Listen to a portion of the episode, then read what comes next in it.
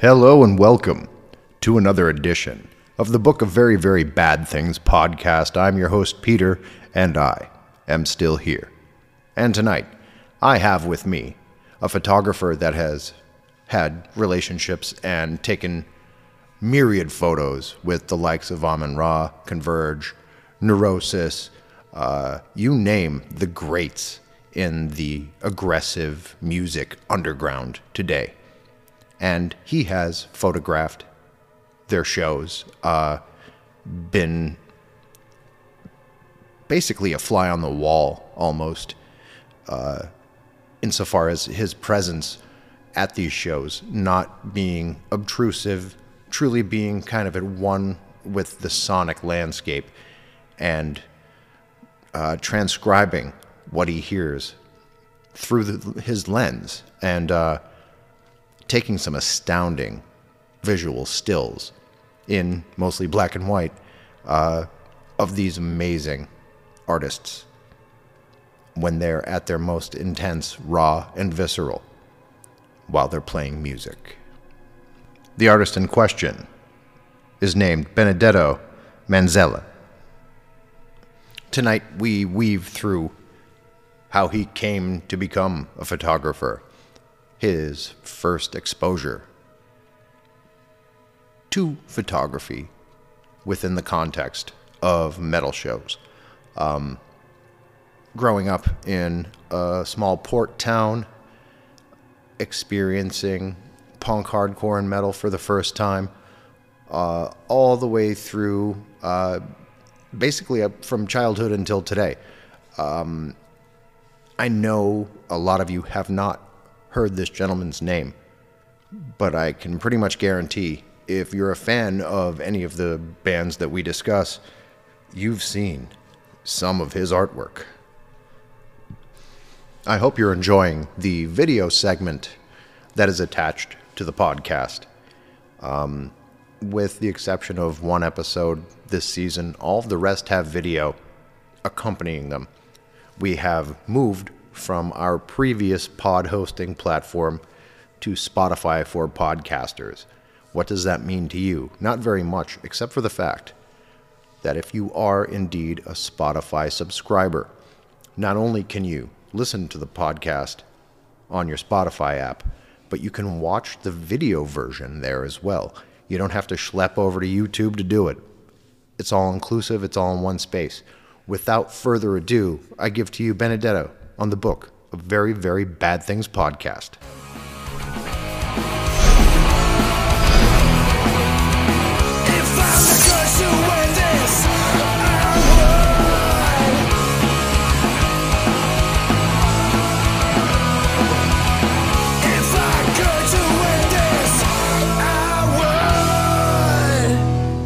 This episode of the Book of Very, Very Bad Things podcast has been brought to you by our sponsors at Sweet Cheetah Publicity.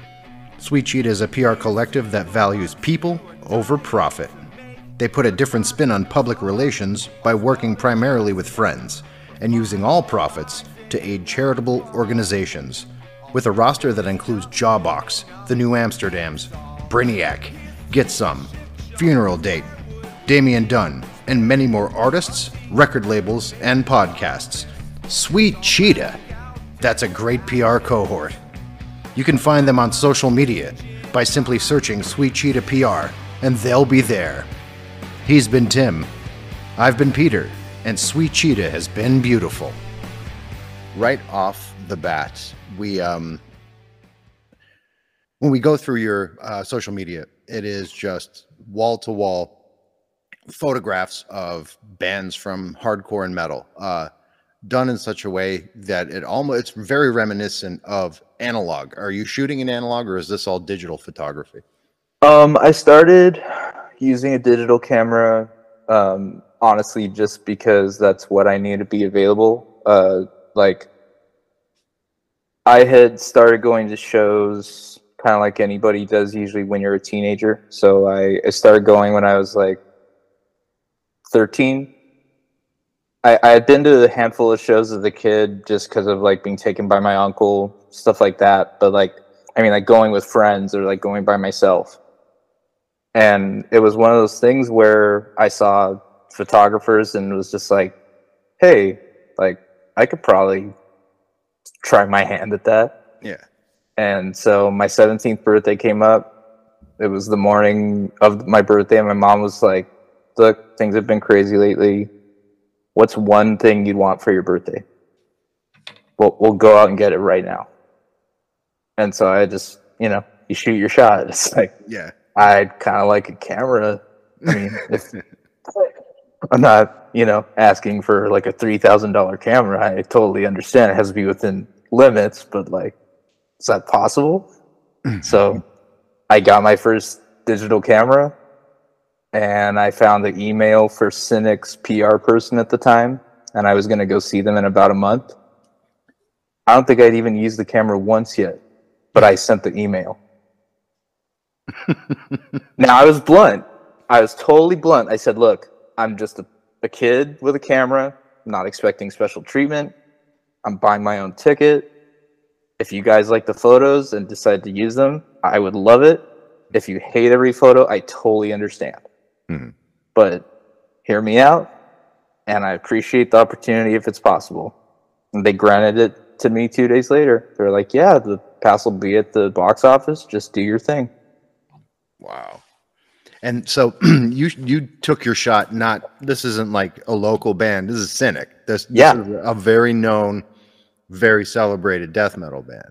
Exactly. You know, so you started like like you skipped you skipped the farm team and went right into at least AAA ball at that point. Oh yeah, no, I, I was not like, you know, trying to inch my way in. Right. I, I was gonna be in where I wanted to be, and I was gonna pick exactly what I was shooting, or I was not gonna do it.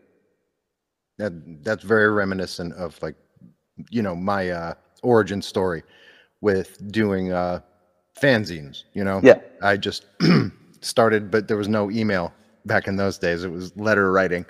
Yeah, But same kind of thing, just I was going right for the top, uh top of the heap type artists and I got most of them. Well, I, I think you know there's there's an honor in that honesty.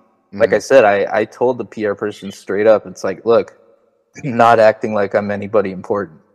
These photos are literally going nowhere if you guys choose to not use them. Mhm. Yeah. It, it makes a story for me. That's it. That's amazing though. So like- that's almost 15 years ago this April. oh my god. And how old were you then?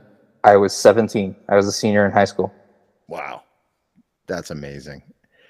Where what was the first like uh band though that made you want to like start doing this? Like the first show. What was what was that like? Who were the bands? What was the atmosphere? I'm honestly trying to remember. I, I think I just loved being at shows. I mean, when I couldn't even go to shows, I was promoting shows. I was doing my first bit of like street team work when I was 11. Mhm. So, you know, we're talking like before any social media was really a big deal.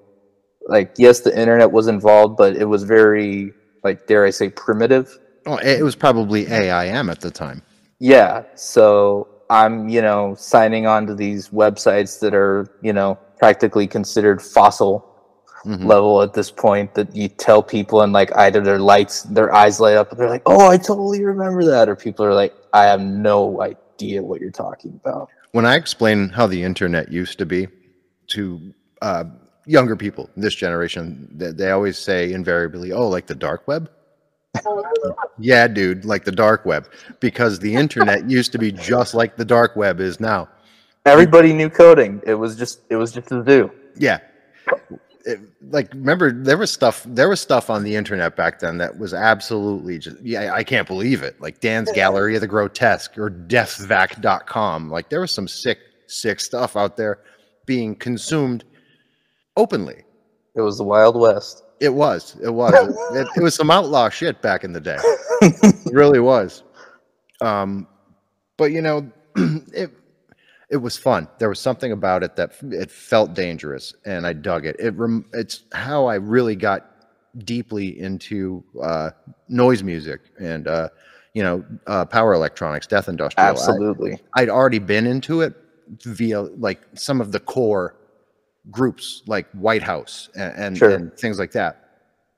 I started like going down those rabbit holes when I started looking at the True Death websites and stuff like that. They kind of Yeah. like went hand in hand, but that's neither here nor there. It was just, it's just a fun memory. But back to your story, there's a there's a, a, a stark contrast that's that you're playing with at all times here with uh, in in terms of the images themselves. It, it's it's never just like uh, you know for as many great photographers of, of bands like BJ Papas, who was like Yeah, the the photographer of New York hardcore at large. absolutely. BJ was and is legendary, incredible, great action shots. But for every BJ Papas, there's a million, you know, kind of just pedestrian photographers. But uh, I, what I find kind of captivating about your work is it is very, it black and white predominantly. Am I correct in assuming Yeah. that it seems like it's mostly black and white? And and there- there's a such a stark contrast to the images themselves. Very bitey, very like I said, analog reminiscent. Um, was that something you stumbled into just by accident or or via necessity? I'd say it's accident or even you know to kind of show my my art school hand. It's uh, like the Cartier-Bresson, the the decisive moment sort of thing.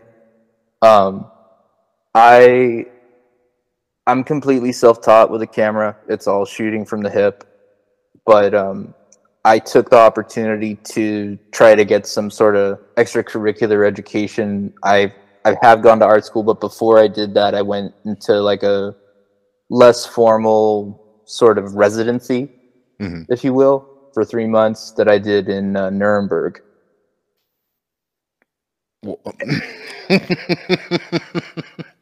in Nuremberg. Yeah, How walk me through that? I'll, I'll give you some context. So, okay, I, I mean, I think the more people get to know me rather than just knowing, you know, I'm one of many people into this alternative music, however you want to word it. Um, I'm, I don't mean to act like, you know, oh, I'm a snowflake because we're all so special, but I am a bit of an anomaly at times. Um, I grew up in a relatively small town that's in Los Angeles. So like I, I categorically say I'm from LA for to give people context to not take them down the rabbit hole. Mhm. But if they're from the area, I explain I'm from the end of the freeway. I'm from the small port town that nobody goes to, or that like people go to because they're going on a cruise Mhm. or because they're going to the fish market. That's all you go here for. There is not much to do here when you grow up. so either you fall in line and you know you go to either the private school or the public school that everybody knows you play football you get married you become a longshoreman and your body's broken by 50 but hey you got a pension or a retirement fund and you got your uh, your uh, suv out in front you're set i was into martial arts Mm, me too. i hated hot weather Mhm. I didn't like hanging out at the beach. I liked ice hockey. And I liked metal music. And Yeah. that all did not meet the bill from the moment out the gate. So it was pretty clear that I needed to get out. Yeah. And that was goal number one from like seven years old. So I I did what I could. I um, I'll skip over some things for brevity's sake, but I, I joined a nonprofit when I was 19, and um, that's partly how I got this opportunity for this sort of artist residency thing. I was in like my fifth or sixth year working in this nonprofit. I'd worked in various parts of the world. I worked in Norway for a short time. I had been to Thailand, Japan, and there was all these different work projects that I was doing. But um, I had met some artists along the way during a stopover a time when I was in Germany, a town called Herrnhut. It's like 30 minutes away from Czech Republic. And so the artists they they announced they were doing this residency thing in Nuremberg, and I was contemplating leaving the nonprofit at the time, but this seemed like an exciting opportunity. And I'd already shot shows for, I think, five years at that point, maybe a little longer, but I'd never had any schooling. And I knew everybody that was running the school. Hmm. So I just figured, you know, let's let's take a chance. Um, and they wanted me to have a film camera. I'd never picked up a film camera other than a disposable camera. So, you know, I got the cheapest thing I could find because that was all I could afford.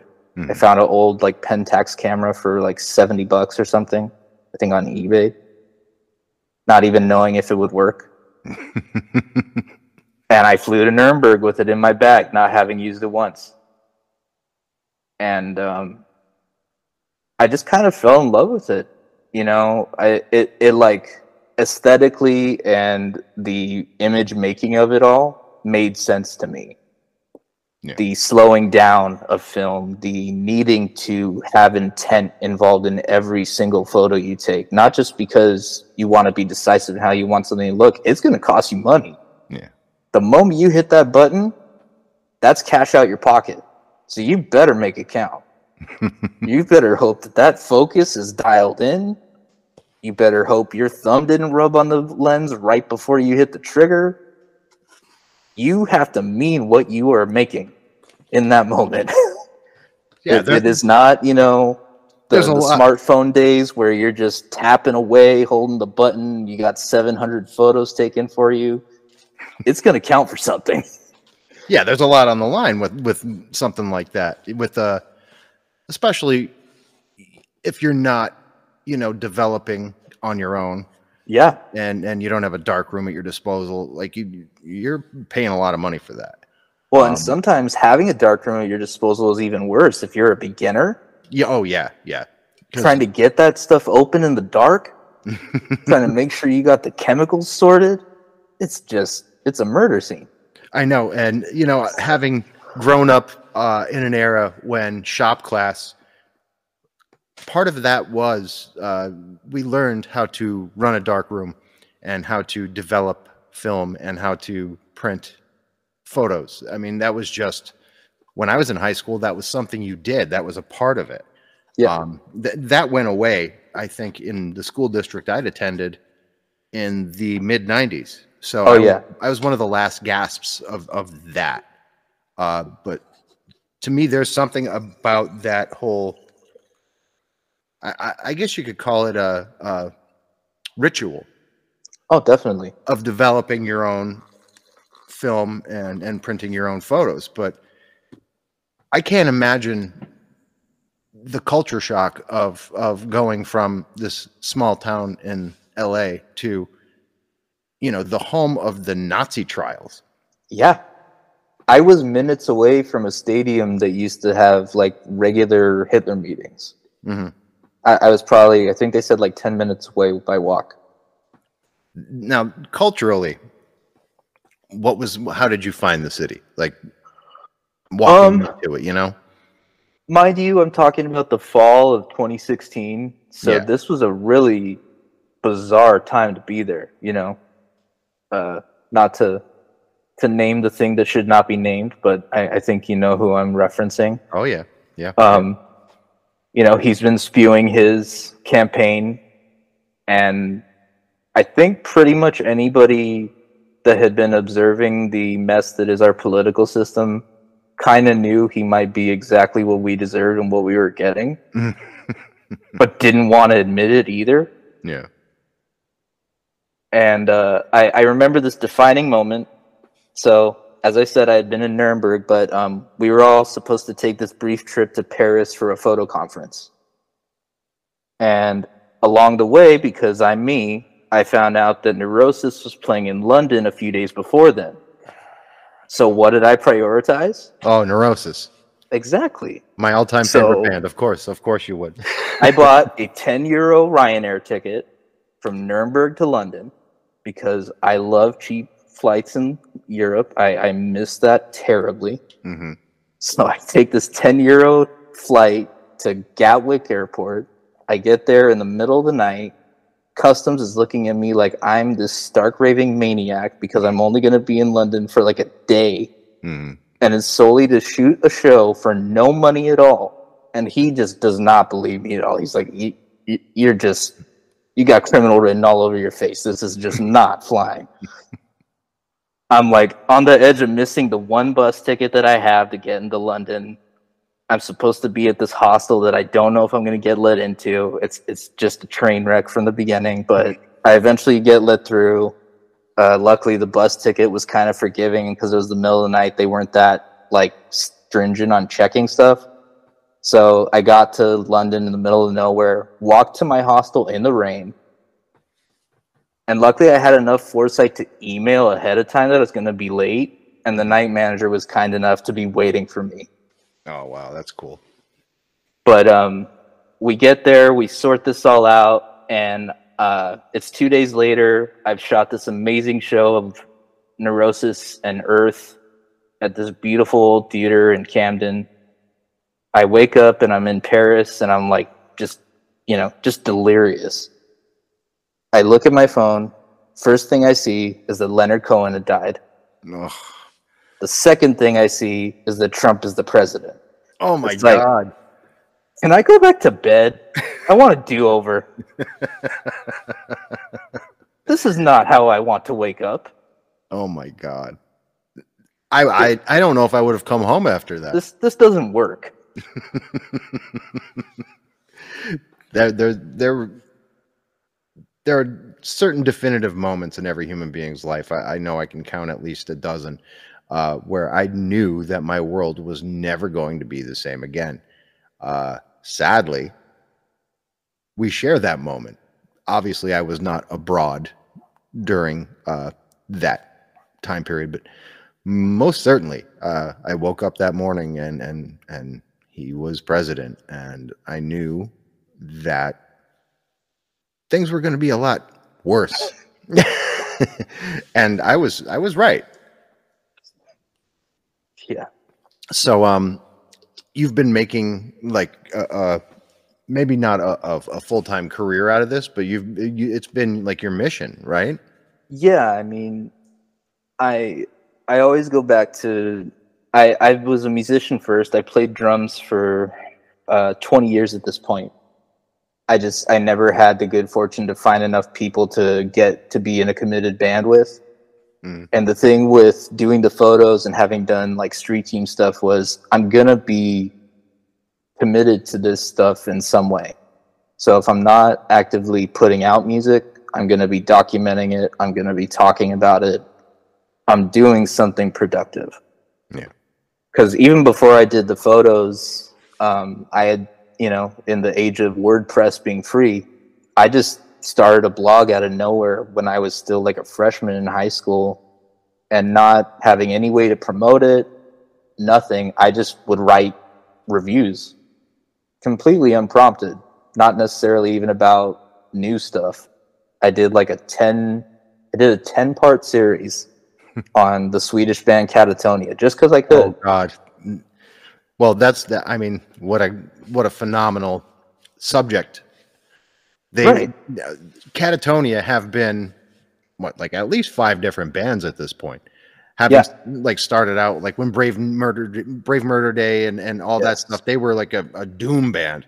Yeah, Death Doom Um, of its earliest variety. Yeah, and turning into uh, just more, I don't know, like an alternative doom band almost, and then into space rock and and psychedelia. They're, like they've been so many different bands.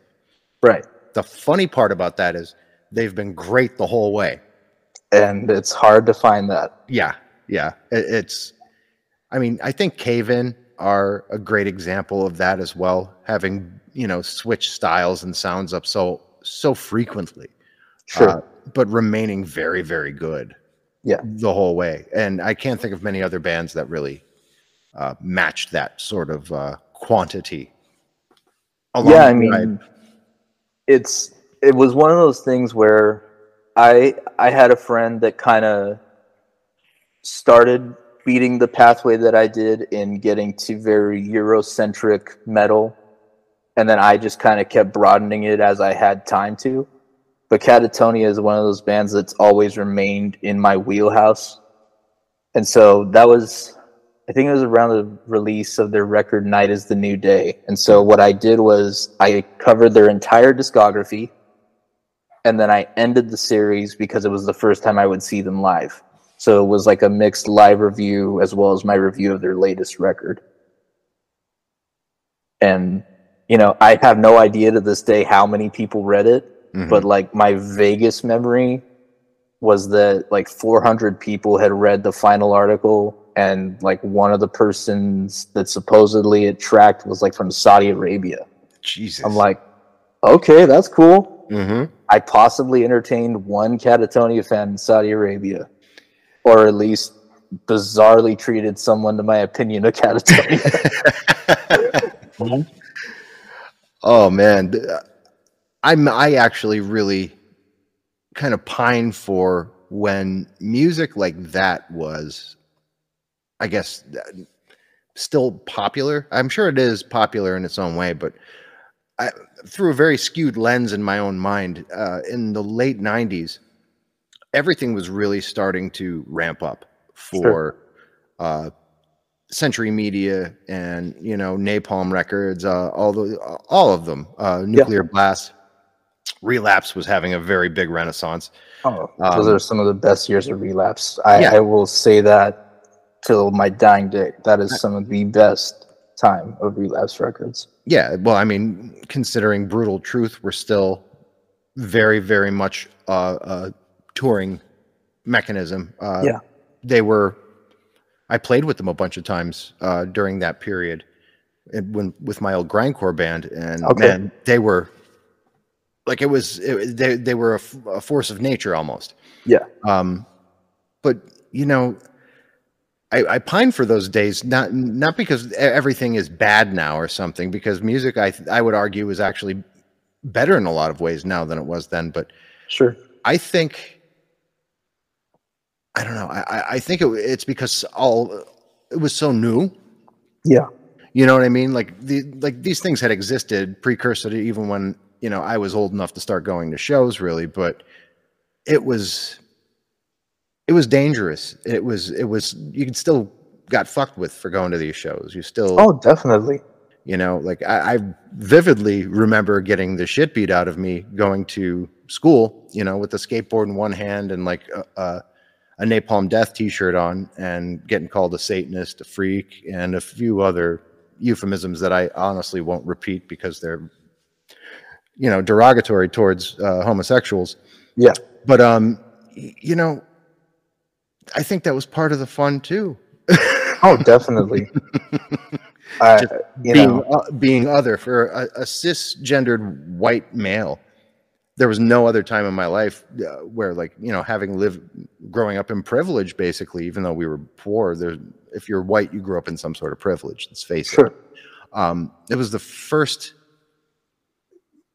first time i could really like empathize with people uh, for being other yeah and, and it, it gave me a really great you know viewpoint into what it was really like for my uncle at the time and my cousins who were people of color. And, you know, I think I needed that uh, because it molded my viewpoint and, and certainly informed my worldview. sure. you know? Yeah, it's a it's an involuntary education. I'm I'm glad of it. I I envy the youth now because nothing shocking, as Jane's Addiction said. Uh, there's not much you can do now to really I don't know, freak people out outside of being trans because that's still a hot button thing. But um, what was it like that in, in your very small town as well? I'm assuming. Well, um, I. So here's the thing my my skin tone is my great cloak. I'm Mexican and Italian. Mm-hmm. Um, my grandparents uh, both immigrated from Italy, both different parts. My grandfather's from Sicily, my grandmother's from Naples. My Mexican family is from south of Mexico, uh, Michoacan specifically. So I had the whether you call it misfortune or privilege to come out more fair than some of my relatives. Mhm. So, depending on where I go, many people, you know, see me as the, dare I say, upstanding white man. hmm And then if I'm in the right lighting or the right room, the older, whether it's a Mexican gentleman, Guatemalan, you know, someone of Latino or Hispanic descent, not to get too much into the census terms, will come over to me painstakingly, rapid firing Spanish at me. And I have to admit that my very much immigrant but very devoted American family never had the kindness to teach me Spanish. and I have to apologize that they have chosen the wrong person to seek help from. Yeah. To which they either shake their head, call me a disgrace, hmm or just walk away. Wow.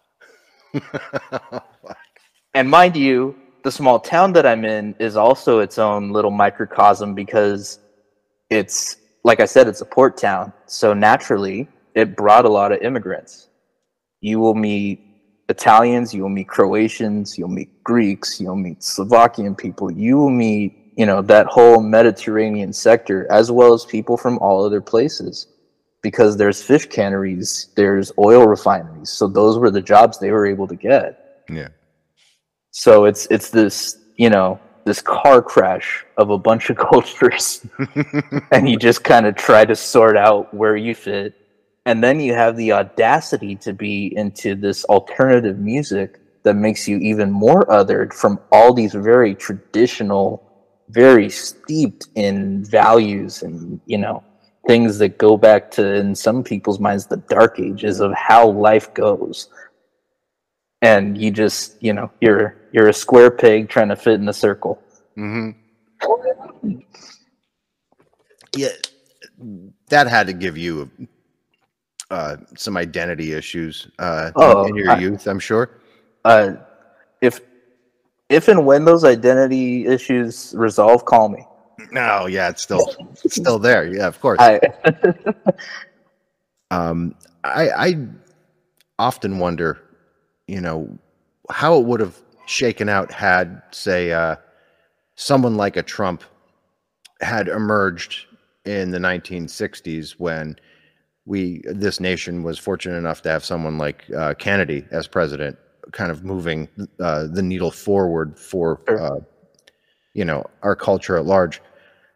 Let's say Nixon had succeeded to with his initial thrust to become president and Watergate never happened and, oh man.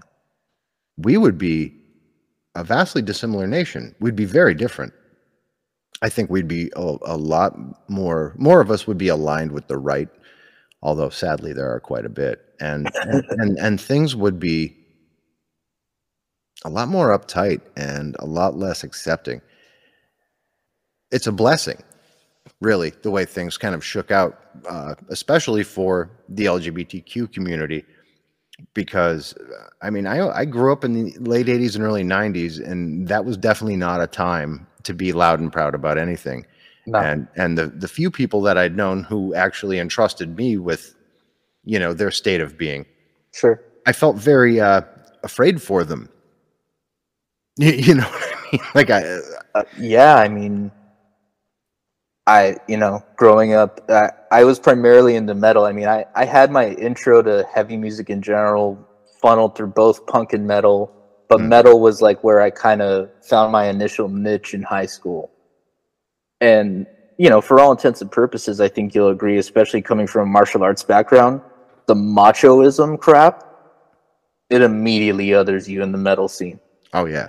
No matter how many times somebody in a black label society vest calls me brother i'm not their brother. Yeah yeah i'm not i'm not your guy.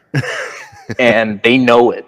Mhm. they'll say it because it's part of being at the show but you, you don't meet the bill Yeah, yeah. You, you, there's there's something about the that whole uh, mystification of, of of masculinity as if it's it's something to be proud of, like be acting like a barbarian and dressing like a Viking or a biker does not a man make. I mean, No. it's it's it's a cloak for a wounded psyche and and and you know, a screaming inner child. These are people. Well, I don't know. Go I just, I just don't get them. I really don't understand them. Uh, I may think their music's all right, but I don't know. Even as much as I love Pantera, I don't really love people who love Pantera. it's it's a hard thread to, to needle, man. Yeah, Uh, you know, I, you know, I'll, I enjoyed going to see Amon Amarth and you know going to the Pagan Fest tour and whatnot, but like, I'm not under any illusion that I'm an Anglo-Saxon. right. I know where my roots come from. Uh, likely, the the the people that I'm supposed to be dressing like or imitating are the people that killed my ancestors. right. I'm I'm not gonna act like it. It's Yeah. it's okay. I'm I'm not into that brand of cosplay. hmm Thanks, but no thanks. Invitation got lost in the mail. Yeah. But there, there there's a, a a world of it out there that I think harbors a lot of uh, a lot of less than savory characters too. Oh, mean- definitely. like hardcore was definitely a place uh, growing up in the hardcore scene in the 80s uh, and early 90s there was a lot of nazis and they didn't have to hide back then so we were in a lot of uh, a lot of fistfights with said people Oh, sure. But even among our ranks who were not nazis uh, there was a lot of uh, macho bigotry and sexism that that occurred on a daily basis, even among the straight edge vegetarian and vegan kid set. You know, Of course, the people who are going to save the world, right? Mm-hmm. yeah. The, the well, the, the they didn't even think they were really going to save the world. They just thought that they were, you know, elite because they abstained from the evils of of consuming flesh and and and you know intoxicants. Which, uh, hey, good for you. More power Right. to you, but. I'll be over here getting fucked up and getting laid, uh, and and I'm good. I'm good on that. You know what I mean? that that was, you know, I was a garbage head. Uh, there's no getting around it. But um, I, I'm glad to see that that is uh, not really accepted anymore. Uh, at least not not wholesale. Yeah. You have to go to like something like a Black Label Society show where it's going to get real broy real fast. Um, and that reminds me, yeah, and then we'll get back onto the subject of you. I, am on a tangent here, but No worries. This Uh, is what these conversations are for. yeah. Um, I just watched a video of that actor Jason Momoa in a quote unquote mosh pit at a Right. Pantera show. I, I think I know what you're referencing. And a dude's not moshing. He's he's he's pogoing and maybe running in a circle. Uh, sure. it's not a mosh pit, A. And and B, he may like that kind of music, but it felt like a photo op to me. Here, here's my thing with situations like that. The uh, the dare I say gospel preached at those events is that Mhm. everybody's welcome. Mhm. So, is it cool that he's into that music? Sure. Of course. If I if I was there that night, it'd be like, hey man, you know, throw up the horns. Let's check out Metallica. Sweet. hmm Um, second part to that is who the hell in that venue is going to honestly want to mosh with that dude? They're going to get freaking clobbered. yeah, they're gonna get milled right down. Um, but I don't know. Like people make such a there's such a cult of personality around actors and stuff like that. It's clickbait, man. At It's the end cool. of the day, Yeah, and and wh- I think the question that it begs from my end is, you, you know, could a person like that really even harken back to a time when it wasn't about their own cult of personality enough and shrink that down enough to actually immerse themselves in an experience like that and truly enjoy it? Because he spent the whole show getting his picture taken by people with a Yeah. camera in his face, and and and I don't know, man. I don't know. I I think there's a place and a time to you know like it, it would be nice to hear like that answer from a person like that. hmm I I think you know I'm not saying I know these people, but I think actors like uh, Laurence Fishburne, this person that definitely you say that name, most people know who you're talking about. Yeah. But when he was an unknown struggling actor, was hanging out with people like Basquiat or Keith Haring, and Fishbone. and was truly in the art scene that you know is still leaving its mark even after both the artists i just named off are long dead their their art scene has moved beyond their capability of still creating work being that they've left this mortal coil but Mhm. i think that's someone that you see that ascended to a certain fame that i hope in, in my ignorance of not knowing him personally i hope remembers who that kid is Um, that seems to still have a link to that bit of culture. I think he does because he uh, volunteered to narrate the documentary about the band Fishbone. Uh, who better? Because he was friends with them, and you know he was there for it all. Right. And also, like you know, he didn't get paid much money because Fishbone, even though they were on a major label and were pretty heralded at one time, they're not a commodity. They're not. They're not like you're not going to make money off of a project like that. That's strictly a passion project. For sure.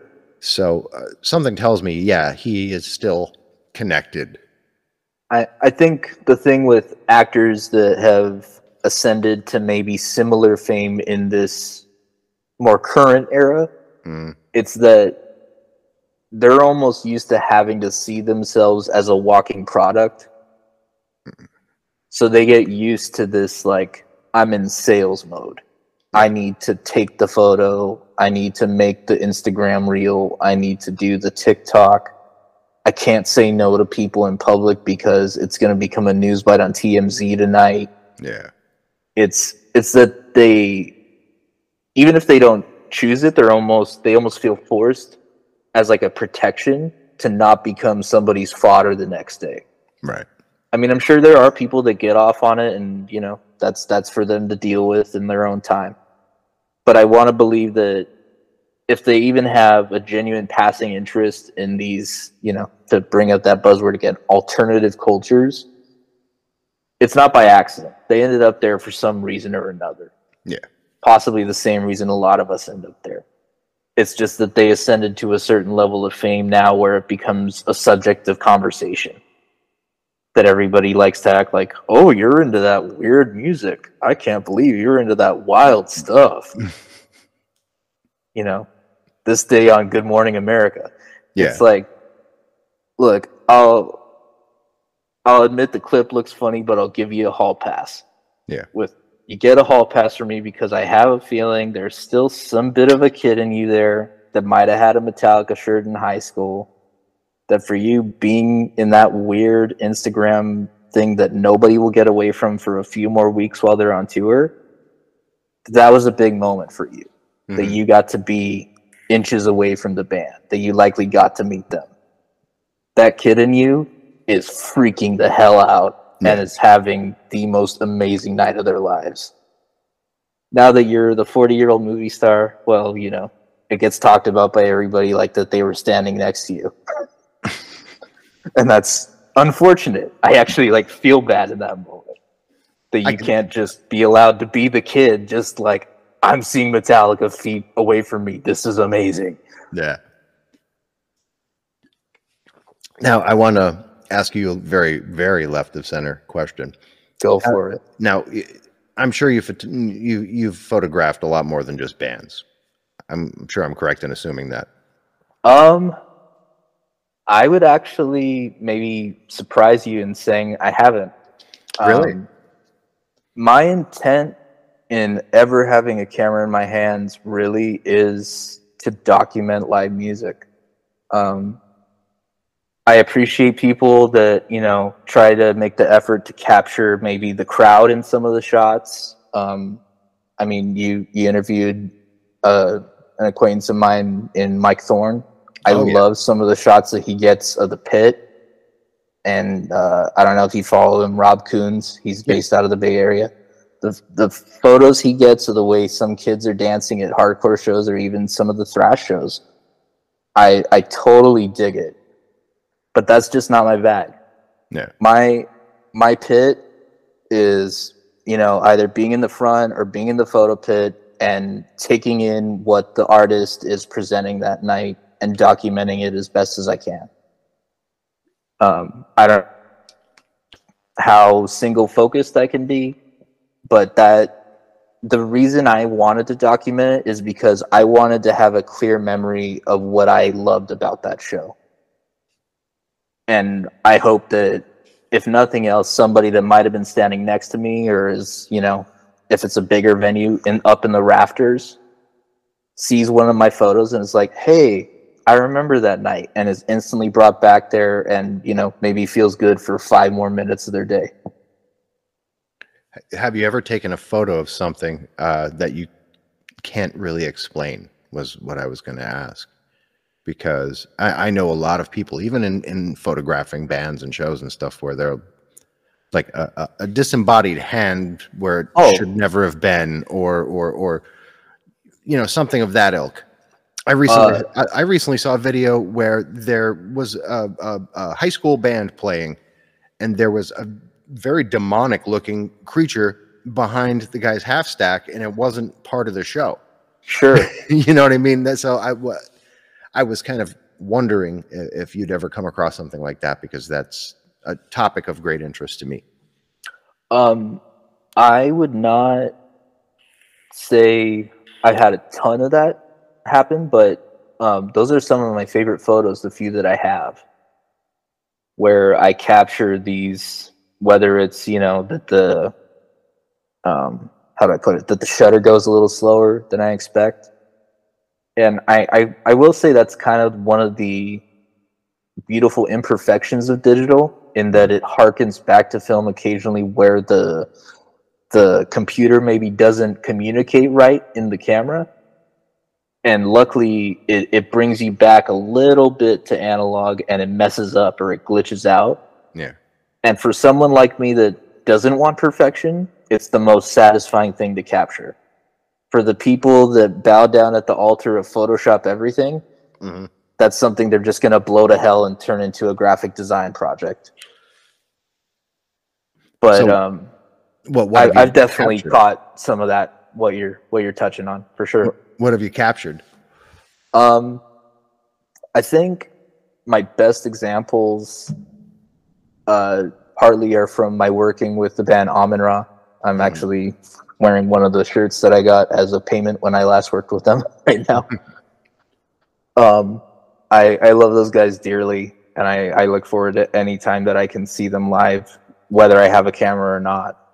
Um, the cathartic nature of their music is something that lends to you probably seeing and feeling certain presences, auras, however you want to call it, in those rooms throughout the night, but particularly during their set.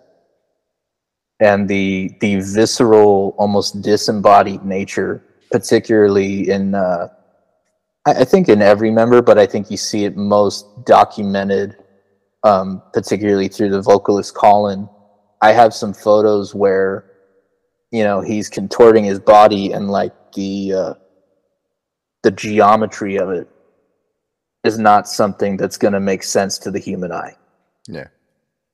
And I don't really choose to touch up my photos, partly to to be able to say in these moments when I'm being asked about it, like, that's not an alteration. You're seeing what what happened.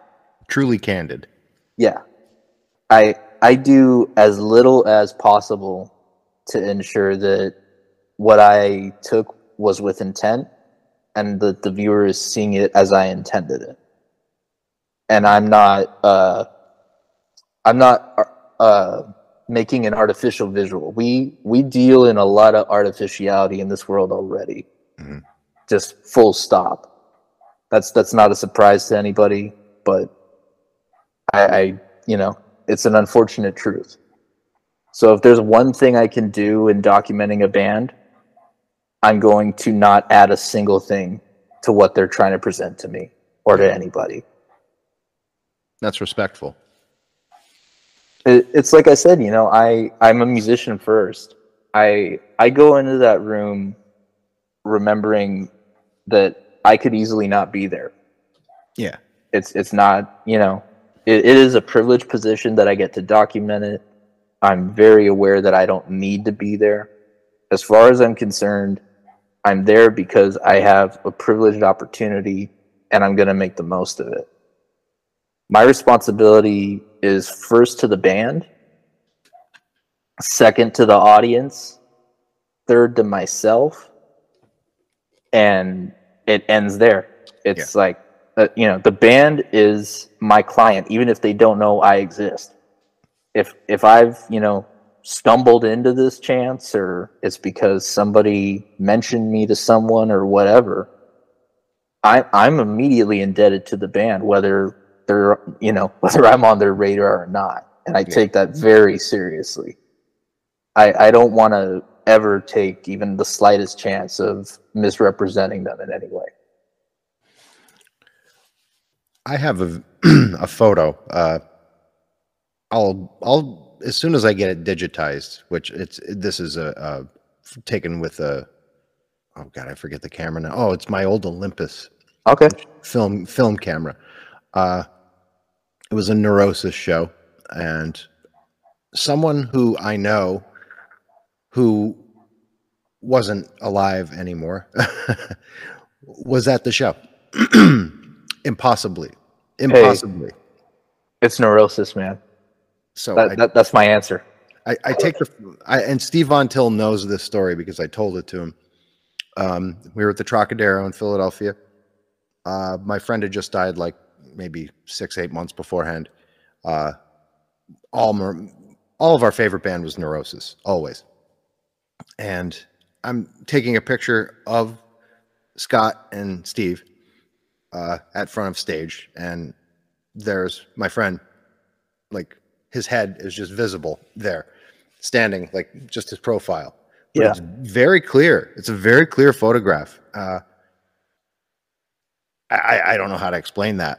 I I don't know if I actually need the explanation, but Yeah. it was one of those instances of uh, I, I don't know, proof of something other Oh, absolutely. which I, I've always believed there is uh,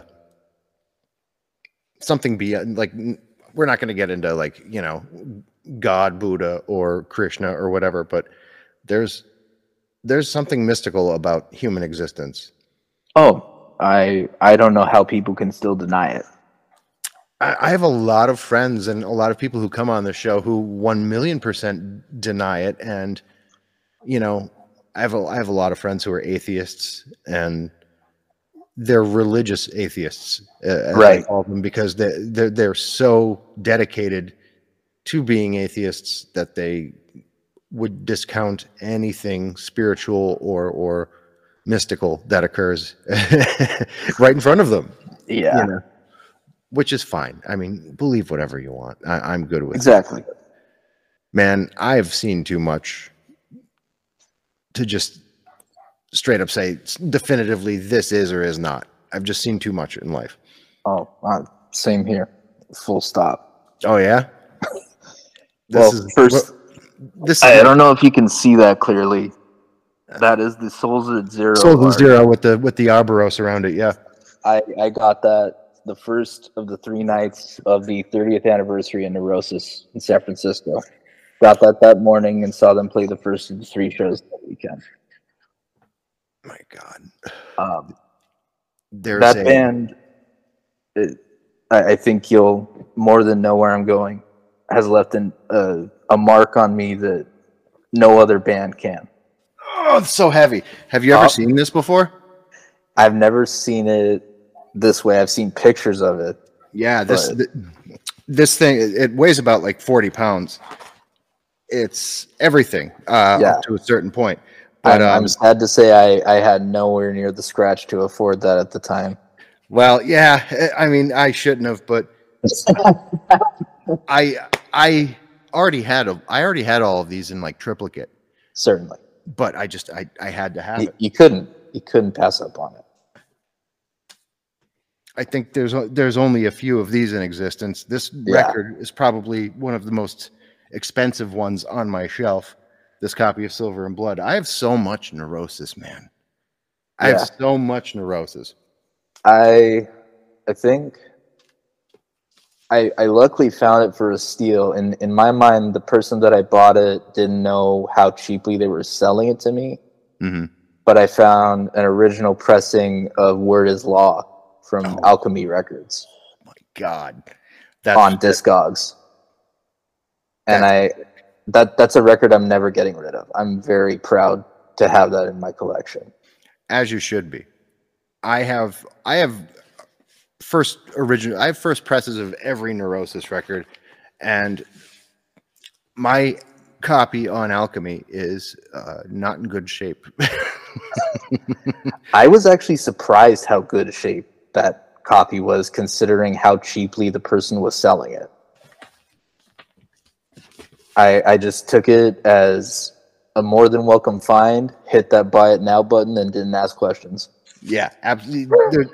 Don't even worry about it. Just do it.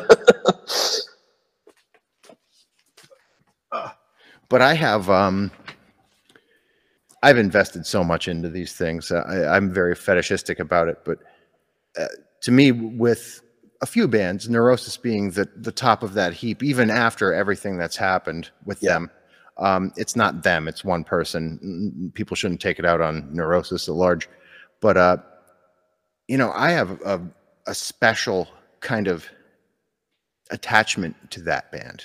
To Absolutely. and that binds me with so many other people who've been on this show uh, from walks of life that you know you would never dream that their you know favorite band is neurosis like uh, michael malarkey from uh, the show vampire diaries and and uh, that uh, project blue book. This is his favorite band's neurosis. Loves loves neurosis. Um, pretty much you name them.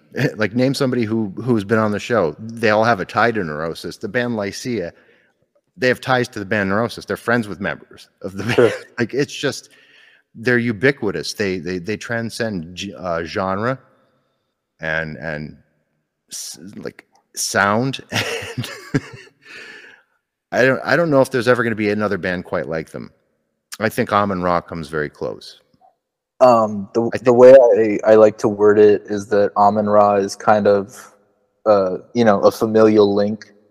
I, I, I feel okay saying that, being that I know the gents in Amen Ra and the way that they have expressed their gratitude to Neurosis in the past. Mhm. Uh, I'm I'm very grateful to say that thanks to Amen Ra partly, I through knowing them and then my previous opportunities, every time I ever saw Neurosis, I had a camera in my hand. Mhm. I saw them 13 times and I photographed them 13 times. And I'll, you know, I'll cherish those photos as long as I can. Um, there's a definite through line there. Yeah, I th- and one of the best shows I'd ever seen in my life was Neurosis, Amen Ra, and Converge. Uh, the best triple build that you could ever possibly put together. And that was the first tour I properly worked with Amen Ra, and I, I flew out for the two New York shows. oh, I was at those. I naturally we would be in the same room without even knowing it. Yeah, of course. Of course. Well, it makes sense, right? Um, but there's a there's this tribal thing though, where like people who love those bands, like we weave in and out of uh, the the genres, right? Like we Oh, definitely. we're hardcore kids, but we're also in metal kids, but we're also kind of gothy, but we're all you know we Listen also to noise. listen to noise, listen to like ambient music and Leonard Cohen and Morrissey and and Slayer. Yeah, it's it's all fair game. right. I I think that this gener the generation of kids that are like, you know, behind me, behind you, in their teens and twenties now, like those those strictures of of, of uh genre and, and and scene are almost completely gone. It, It seems seem- that way. the more foreign concept. I I don't know if it's good or bad, but I think it's pretty interesting. And and I don't know where that leaves you know the the bands, but I I really I really am excited for what the future withholds. I mean, a, a lot of guys my age, you know, I'm pushing 50. Yeah. Uh, a lot of guys my age malign bands like Turnstile. I think Turnstile are a phenomenal band. I think they I think they're a really great version of uh, late period Bad Brains and a more brutal uh, 311. But you know, they're they're they're interesting. You know, there's no there's no reason to be mad at a band for being popular. Oh, absolutely not. I um I was kind of late, kind of early on hearing Turnstile in their like beginning ascent hmm and luckily had, you know, the the opportunity to see them before they ended up being, you know, openers for Blink 182 and whatnot. Um, it was no surprise to me to see that tour announcement. Yeah, It was practically inevitable. yeah, they're a band that has a sound that either whether you hear it in a squat for 50 people or in an arena for 50,000 it makes sense yeah, yeah. it's not going to make everybody happy that that makes sense.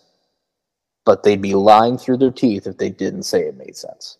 Oh yeah, yeah. it's and accessible. That that's that word. It's accessible.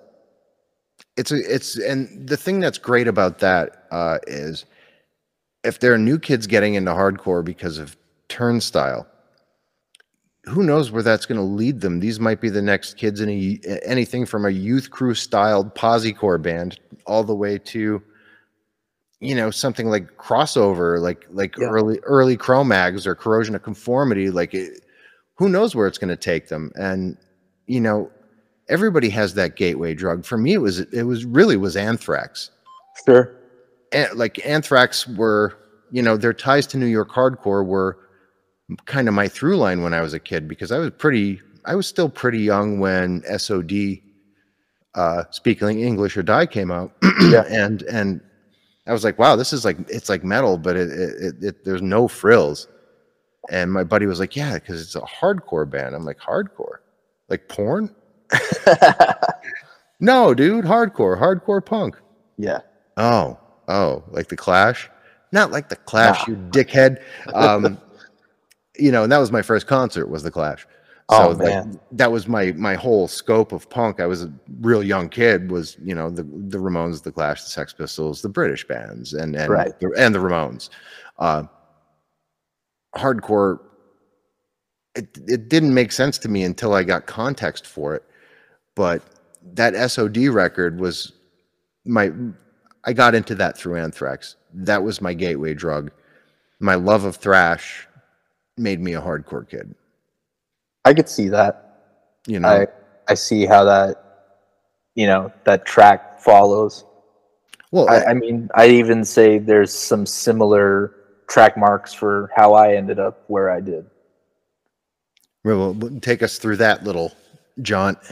Um, I mean, I was entirely too young to be hearing it, but it's how it goes. I I think I heard Metallica the very first time five or six years old. Mm-hmm. and it was through my older cousin who I now play music with, and my older uncle. And um, I remember, I, I know I was really young still. I just remember headbanging to the breakdown of one Mm-hmm. in the back of my grandma's car. And, you know, it's like a year and a half later, I'm meeting the older kid in my neighborhood. Mind you, like I said, it's this tiny suburb of LA. And, uh, well, first he kind of shows me his cred because he lends me the cassette of Master of Puppets. Yeah. I only heard And Justice for All. So it's like, you know, oh, there's another one of these? and, you know, my head comes off when I hear Orion for the first time and Leper Messiah. And then he plays me this band, Nevermore.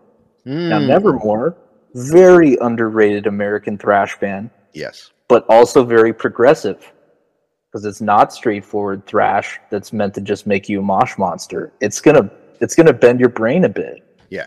And rest his soul, you got Warrel Dane Mhm. soaring over those thrash songs like an operatic singer. And it's just messing with your footing every which way, but you know it's good. see, there's there was that that era of thrash uh, that that you're that you got to sample like after kind of like it, its first real rise that never went away either Right. and I, I was I was damn young. I mean, and it was an older cousin as well that turned me on to Anthrax, Metallica, the Big Four, plus Exodus, Testament, all that stuff. Um, my cousin Eddie, and he had drawn me the Fistful of Metal record cover. Okay. he was a great artist, and he gave it to me, and it was it blew my mind because there's Yeah. a fist coming through the back of someone's head. I'm like, what? Did you come It's- up with this? Like, no, no, no. That's the cover of an album, bro. Do you want to hear it? Yes, I fucking do. Yes. Does it sound like Iron Maiden? It was the first thing I asked him because I loved Iron Maiden when I was little. Sure. He's like, it's heavier. No, not. Not possible. Iron Maiden. Not possible. So like it, it, that that blew my world apart. and as much as Anthrax is still kind of like my pinnacle of of the big four, as it were, Sure. uh, there was it was uh, it was an epiphany. It was a fucking epiphany when I heard Ride the Lightning. Oh, absolutely. That's And my I- favorite record. Mine too. And and I liked Metallica before that, but Yeah. this was whoa. Like I I, I want to be a bass player.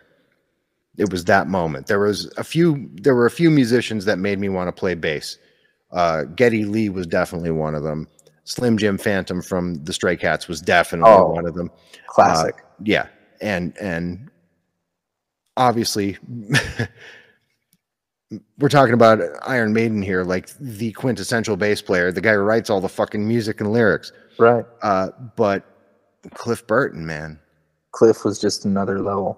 He ma- he made me want to play. I mean, the whole the whole band still says it. I I just read a quote from Kirk, still saying that he still wonders what "And Justice for All" would have sounded like with Cliff on it. hmm You know, I still wonder. some years after the fact. I still wonder what that album would have sounded like with a bass on it. That's what everybody wonders what it would have sounded like. At this point. I think the only person that doesn't wonder that is Jason Newsted. they fucked him out of it. It's not his fault. He's a great bass player. oh, that's yeah. So you just recently came back from shooting, correct? Like Uh, yeah, I uh, I got my two shows in one day, which I hadn't done in a long time Mhm. in New York. Um, damn, that day was a whirlwind. My flight had been delayed. I I didn't even know if I was gonna make the first show. I got into New York like three hours late. I basically took an overpriced cab, threw my bag in my Airbnb, and just gunned it to get on the subway and hope to make it on time. Mhm. And uh, made it to that first show uh, down at the Bowery. Room started spinning a bit because I hadn't eaten or drank anything since like the afternoon before, sometime in California.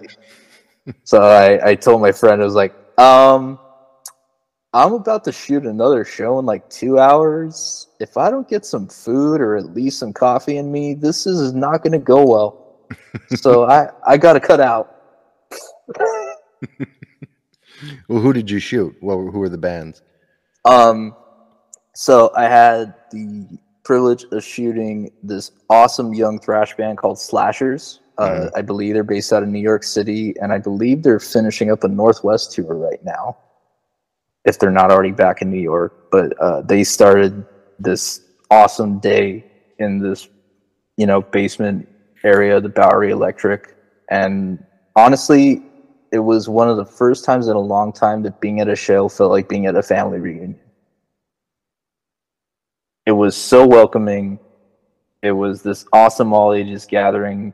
Uh, I, I have to, if I'm going to talk about it, make the shout out to Drew Stone, Oh, You know, Drew's an Stone awesome dude, man. Films. Antidote, all, all the Yeah. credits. Um, he's the the mastermind behind those shows, and it's it's a true service to whether it's the the community there that I got to see showcased in front of me, or the people like me that get to come and visit and happen to be there on the days those shows are happening. It is such a gift.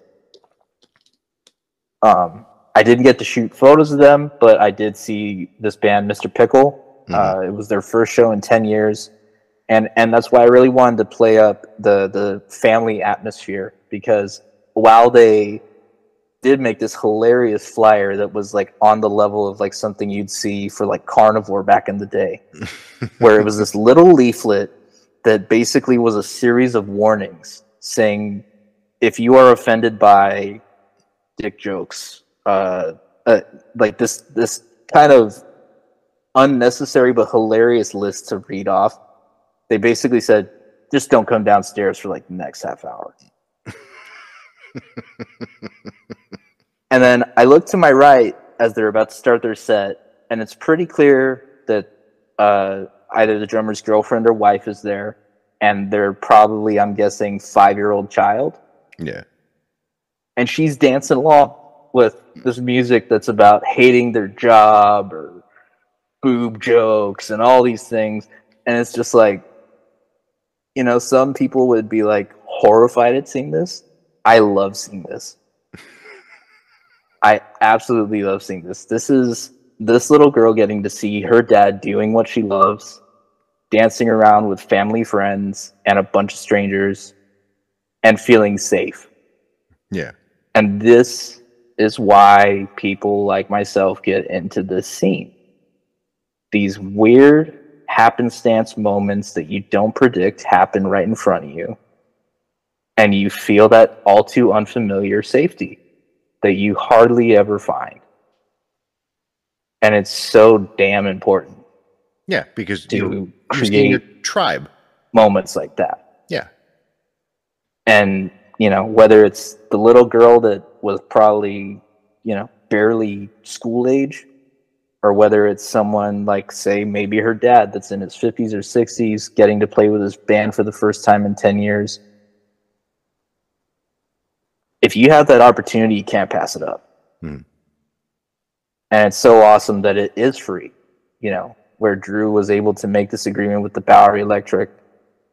You know, you, you contribute by getting a drink or dropping something in the tip bin. But the main thing is, is that it's accessible, it's all ages, and you're basically guaranteed to have a great afternoon, no matter if you know any of the music walking in. So where where do you think your collected works are headed? Uh, are do you have an eye towards maybe doing a, a compendium uh, or or a photo book of some kind in the future? Um, my my main focus right now, uh, I've been contributing to No Echo for let's see, I started communications with that in 2018, so it's like five years at this point. Um, I am leaning towards uh, the avenue of Substack has become very interesting to me with the few mm. blogs that I've been following. I'm thinking I might start a digital zine on there yeah. at the beginning of 2024. Um, I haven't formatted it yet. This is sort of my first proper talking about it outside of my head. So it's still very uh, premature, so to speak, in talking about it but I want to make the effort in putting that together because it's no secret. I don't just enjoy hardcore and metal as much as it is my roots. Yeah. And so when I do go cover a noise show or maybe even have the opportunity to cover a more, dare I say, pop singer or something, mm-hmm. I want to have an avenue to just host those images to whoever wants to access them and not feel like that they have to, you know, wade their ways through the uncharted territory of the internet. If someone finds my work, whether it's Instagram, them to just be able to access whatever drew them there first, and then stumble across, you know, whether it's an old photo set that I do for the sake of archiving, and it's an old thing of Neurosis photos, or a band like Cult Leader, Cave In, whatever Mm-hmm. Hey, maybe they don't ever listen to the music, but it makes them interested in photography, even just to document whatever they like documenting. That's uh, I, I think that's a pretty important move, and I'm going to tell you, Substack seems to be. I'm moving over there, uh, not completely. Yeah, my podcast is already available on Substack, and you know, I my my background's in in writing. Uh, okay, I'm going to, you know, I, have recently completed a novel. Once I, I have that in motion, uh, out to, you know, an editor, and and I can kind of take my hands off of it. I'm also moving uh, to more full time kind of uh, thing with Substack because I, I, used to write a blog too, uh, and as I said, I started out with fanzines, but I, I, I think Substack is kind of like the next logical step from from social media because it is more immersive and and and creator based. Yeah. Uh, and and not in a vanity sense, not like in a TikTok sense where you're just like standing there like doing synchronized dances with people or or, or whatever. Uh, I think it's a, a haven for artists right now, and as long as that doesn't get bastardized, yeah, I, I'm I'm here for it. I'm I'm very much wanting to be a part of that world. Um, I I wonder though, are there any any bands that are like holy grail bands that maybe no longer play, but are like a favorite that you wish you could have oh. photographed? I'm sure the list is long, but uh, uh, if if there are any like really real standouts, I mean, Nevermore. Mm-hmm. Since we were talking about them, I I didn't even get to see a proper Nevermore set. I I luckily had the good fortune to see Warrel Dane play a solo show where he had put his band together at that time. Hmm. And I think they played a few Nevermore songs, but it was mainly stuff from his uh, solo record he released b- before his passing praises to the War Machine. A hmm. fantastic record. If anyone likes music along those lines and hasn't heard it, absolutely check it out. Um, I mean, if I'm gonna aim high because it's it's this hypothetical conversation, yeah, I would have loved to shoot Joy Division. Mm. I mean, none of us got a chance to see Joy Division, but but you know, we're we're just we're talking here. Yeah, yeah, absolutely.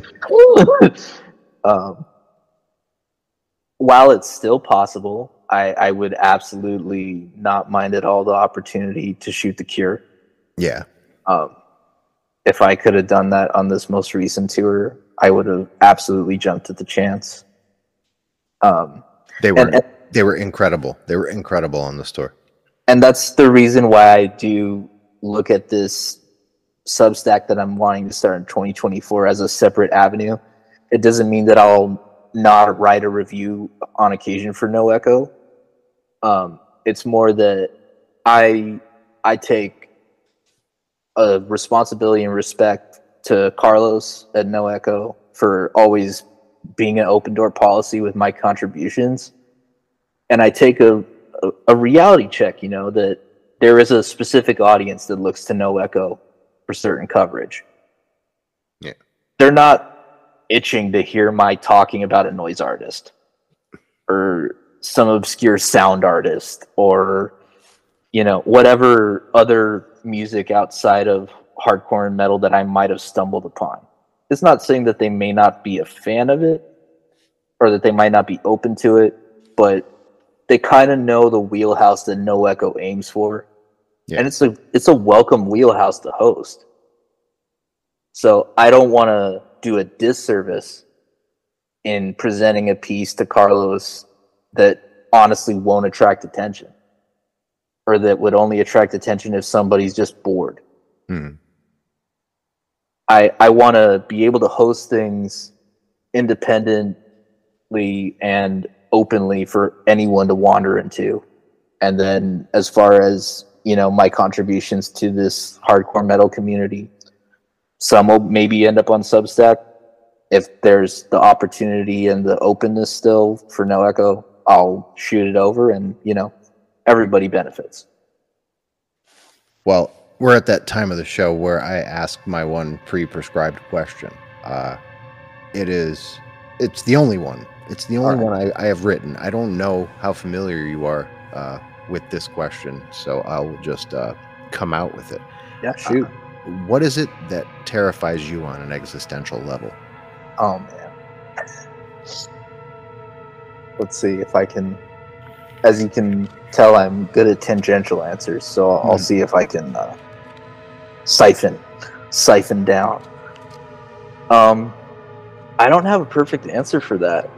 I not a perfect question, man. well, I, I kind of feel like it is though, in in a certain way because I think the the terrifying thing that has always kind of knitted me with existence in general is how close I feel like I've lived in death at times.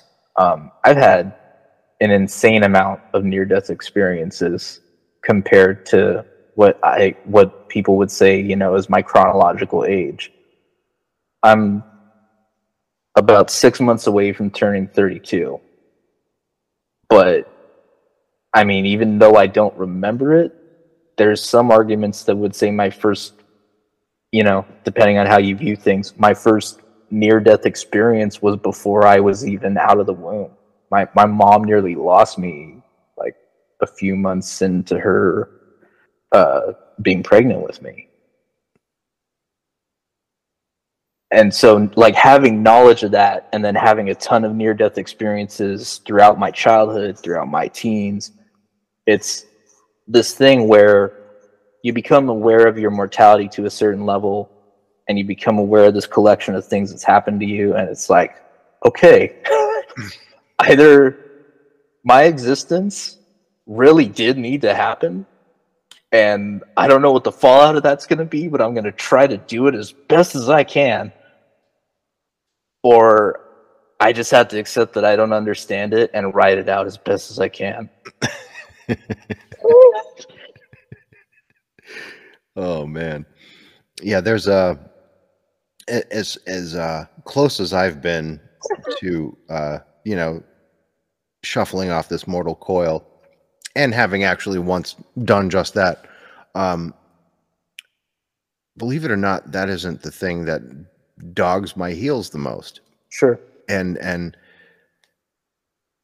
I don't know what I don't the reason why I asked a question is because I don't fully understand why the things that terrify us terrify us because death for as much as it uh, has obviously dogged you uh, it's still something that we're all going to share. It's inevitable. It's it's a part of the cycle. It's it, arguably the most important part of the cycle because right. you know how you go out is pretty memorable to everyone that you know loves you. Uh, to me existence is more terrifying. It, it really is. Just being being here being present and and and accountable for my actions and you know how truly dire our circumstances currently are on this planet, uh, that seems to terrify me more than anything anymore. I, I um, won't argue that. you know, for a moment. But uh, this is this was all promised in the '80s. Um, you know, the, the culture of of of you know even action movies. Everything was preparing us for Armageddon and and war Armageddon and war. Um, it it makes perfect sense. I like the music that I like, especially my favorite band, Neurosis, because they're very much an apocalyptic sounding band. Absolutely. But um, I don't think it's my own personal death that is is the real clincher for me. It's it's the fact that we're living on the edge of what could be the end for everybody. And it and certainly appears that way more often than not. Mm-hmm. And to me, that that's that makes me sad because, you know, I mean, of course, everybody dies. It's it's all of the all of the beauty that you know we did bring into the world as as as a culture of people. Um, a lot of bad came with it too, obviously. A lot of bad culture, a lot of bad everything. But think of all the you know Jackson Pollocks of the world, uh, all the James Joyces, all of the you know uh, just name name art from any sector of of of the arts themselves.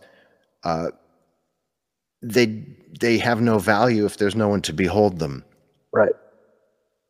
You have to hope that once we've done the deed and ruined everything for everyone, that that there are some maybe the aliens really will come down and start checking things out and they'll become neurosis fans and basquiat fans and and and you know their favorite movie will be the shining and you know what i mean? Like yeah.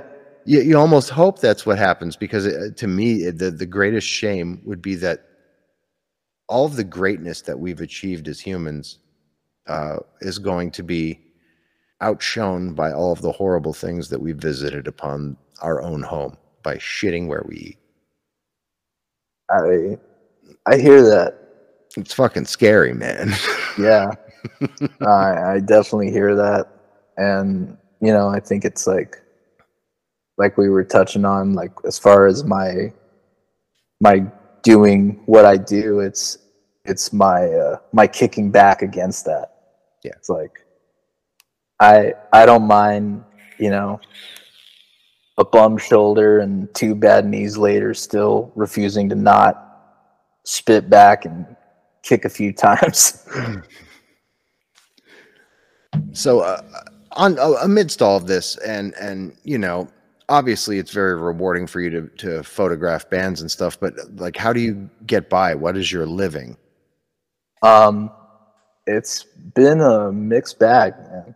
Um, the so the last five years have been a, a journey all its own because um, shooting a show, I uh, suffered a concussion, and um, it was one of those things that you know it, when I talk to the many doctors that I have, they say, "Oh, this should have faded off a long time ago."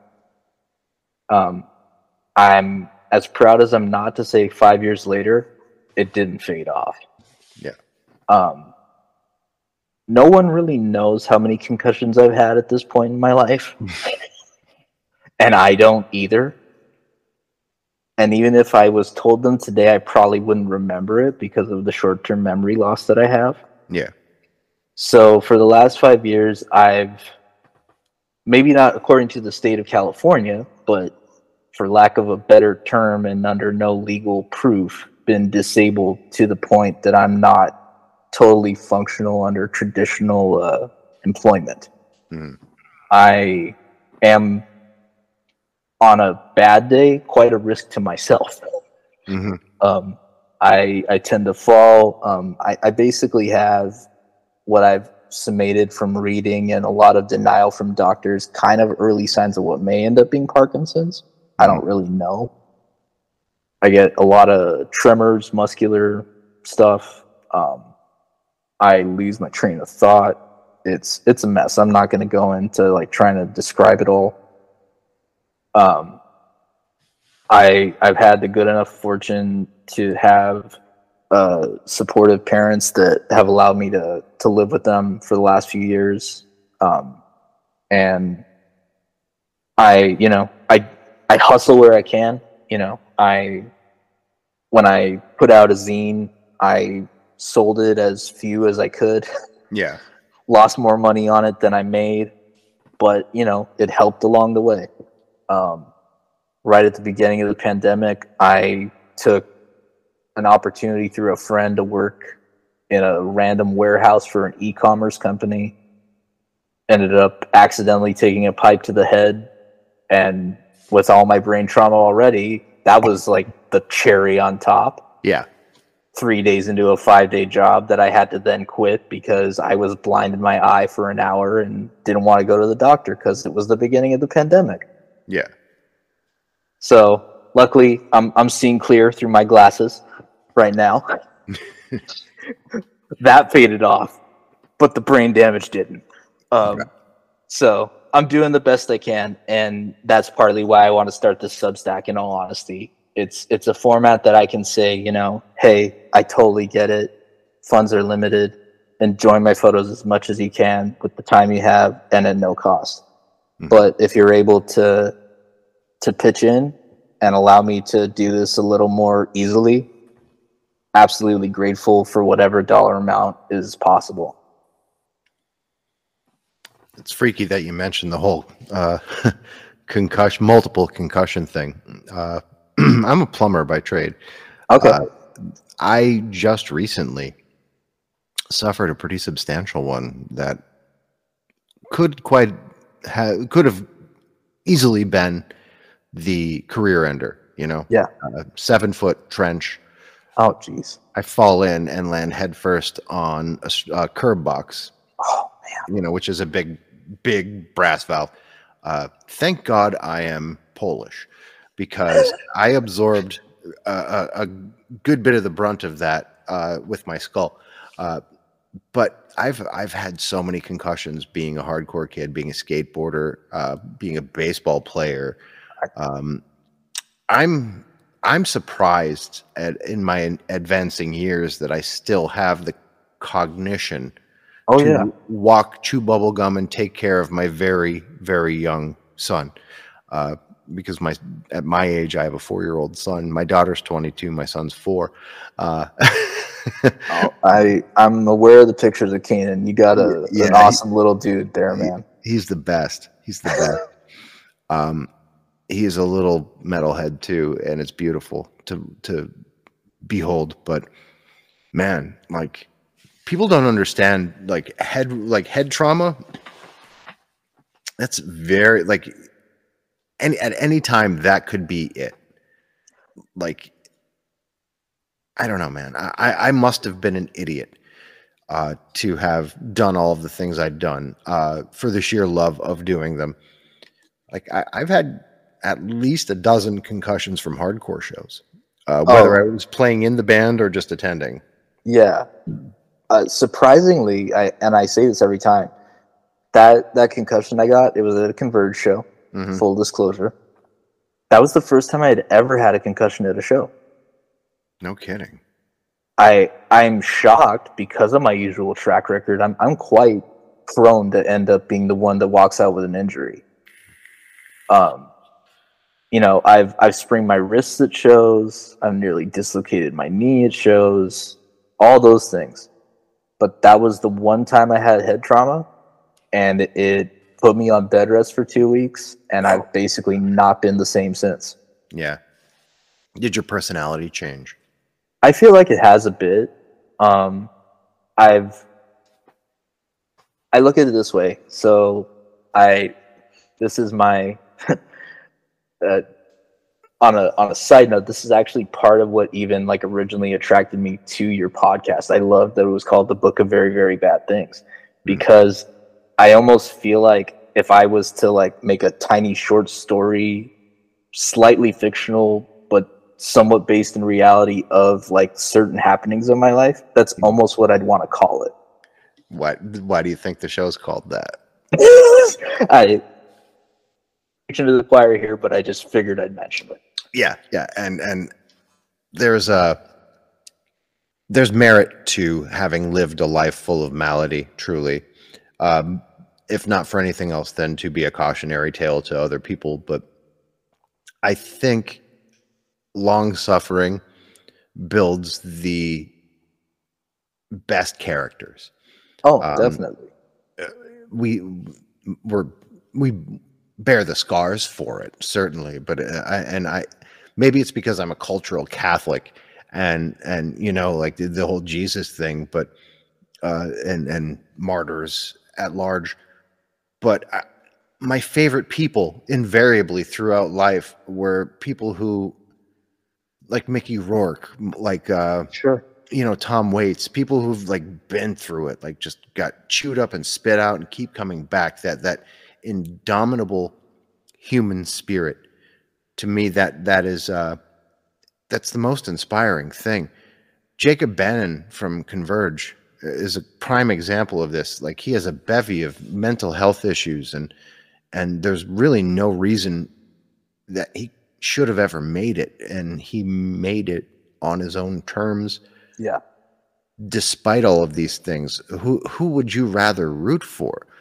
Most people root for underdogs in any scenario, right? Uh, uh, I'm no different, but I like my heroes with a little bit of smut on their noses. You know what I mean? I'm I'm a little less Superman, a little more Batman. Yeah. And uh you know, I didn't set out to to be of that stripe, but it just so happens I turned out to be just that, you know, this ex heroin addict goofball that you know, I I just said, you know, you, you can't have me.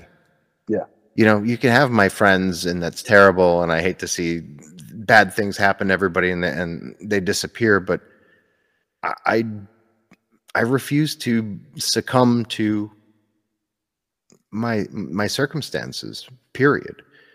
End of story. And I, I think that that's you.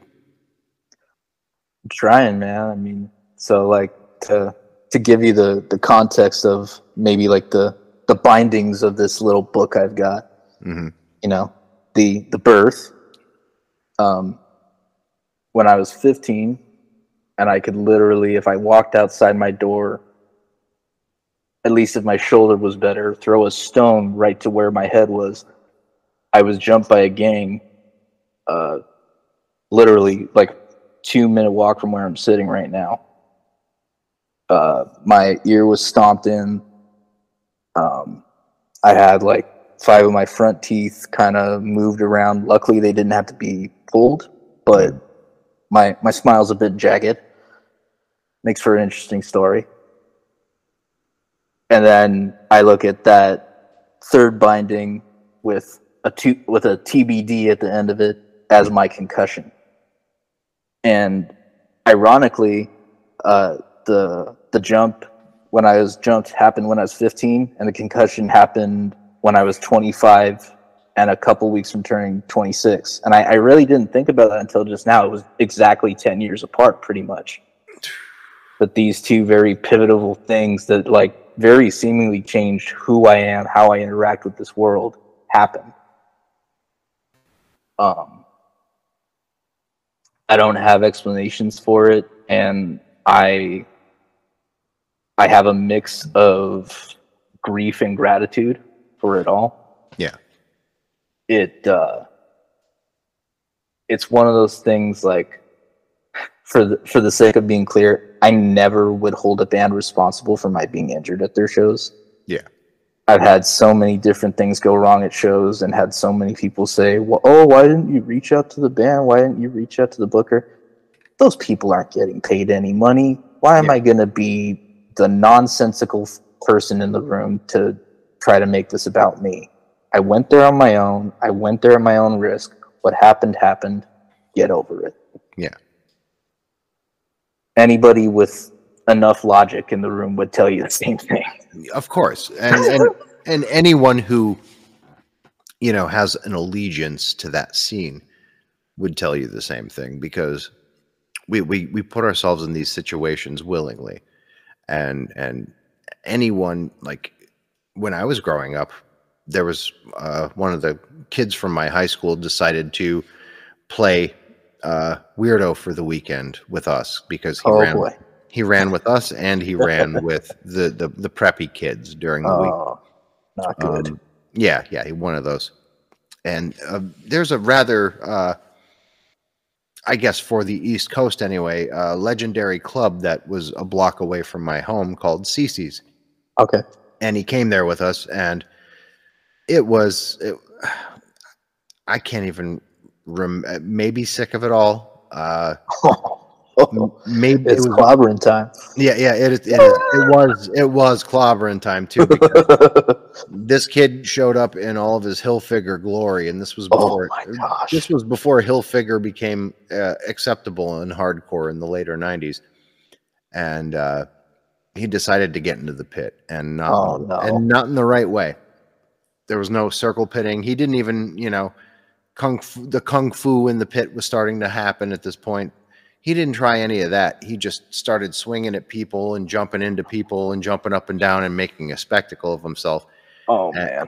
And this skinhead who I still know and I'm still friends with got whacked in the back of the head by this goof, turned around, kind of cocked his head to the side a little, as if to, as if to like question this person's very existence. And then with one punch, completely knocked him out.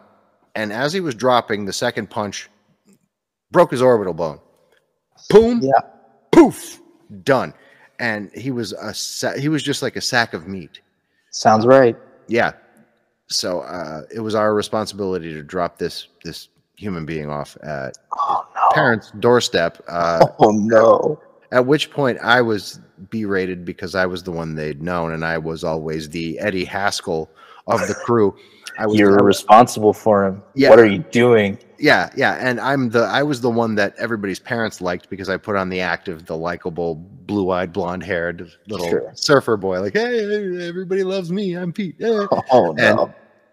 Yeah, it didn't go uh, too well. Uh, oh no. You know, tried to sue the club. Sounds about right. I ended up in court. It it, Oh, it, it was it was it was a whole thing just because this this goof wanted to play hardcore kid for the weekend. Uh, but I, I feel like you know every I think almost everybody's got a story similar to that. Uh, if, Yeah. if they find themselves uh, in these rooms long enough and newcomers come along and most of them are great, but there's always going to be one prick at the wedding. but uh man it could have been so much worse i was at a life of agony show where somebody got shot I- uh you know. you know like weird shit happened in the 90s man that's just what it was and i think you can attest to the fact that weird shit happened in the the 2000s as well It still happens, man. yeah It still happens. but but the the the point of my whole tirade was had that person been one of us Yeah. that never would have occurred because they, they they would have approached the situation at the show with reverence a and b had they gotten fucked up would have had the good graces to you know say no mom i had an accident. I slipped and fell. This happened that happened. It wasn't the show. It wasn't the show. It wasn't the show. Coming up in an era where moshing was a thing on Donahue, and my parents tried to for completely forbid me to go to shows because it Oh was, yeah.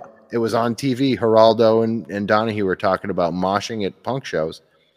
Oh, you're not going over to that club anymore. Okay, I won't go anymore.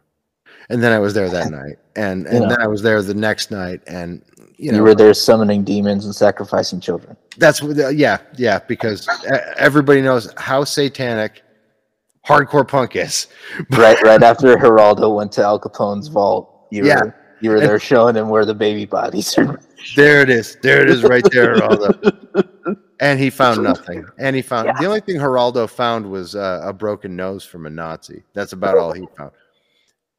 But you know, I, I gotta ask because there is that that that small generation gap between us. Sure. Um, I'm, I'm like what 13, 14 years older than you, yeah, give or take. give or take. Um, when I was coming into hardcore punk metal, uh, it was scary for the first maybe show or two, and then like everybody became very welcoming. Once you showed that you were showing up for the right reasons, it, it, it was the cliche. If you fell down, somebody picked you up in the pit. If you needed a ride somewhere, an older guy was going to help you out. Uh, like everybody became very familial. I'm sure it was that for you as well. Not really. No?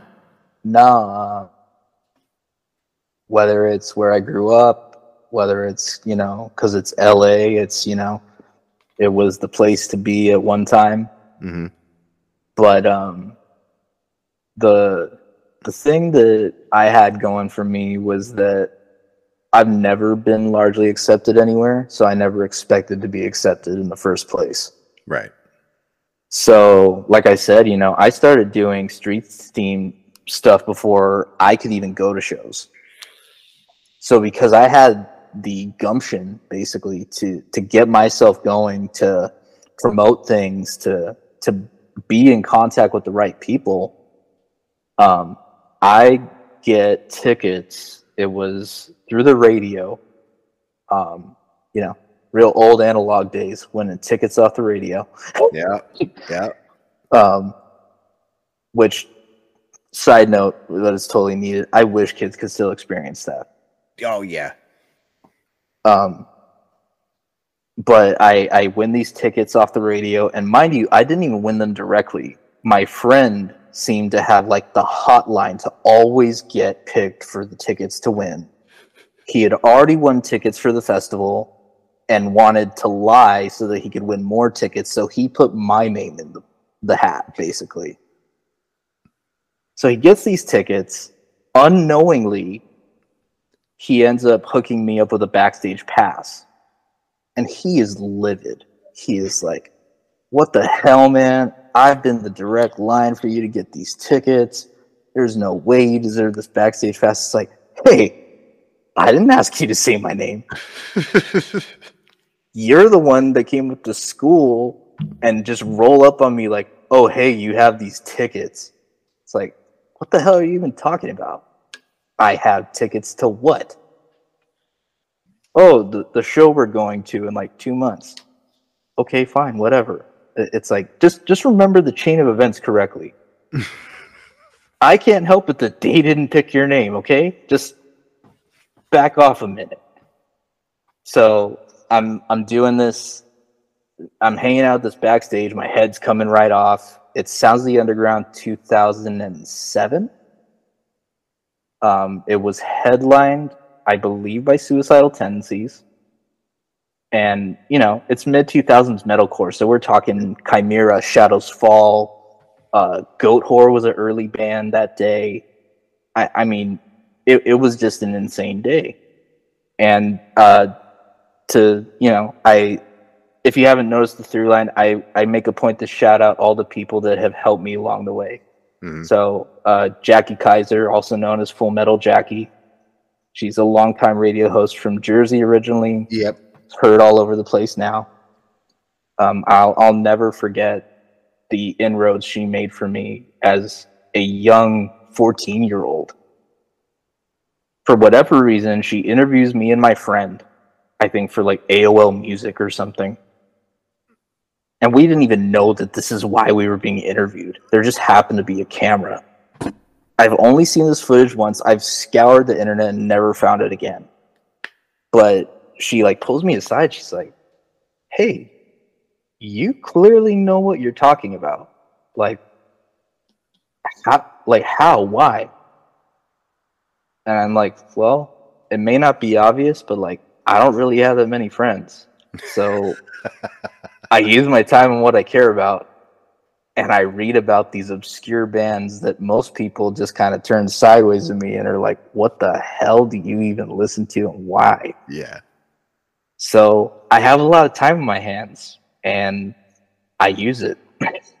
I I read about that, you know, that weird Death Doom band, and then I read about the five bands that their guitarist is playing in, and you know, maybe they're all broken up, but I'm I'm finding the rare CD next time I go digging at the record store if I can.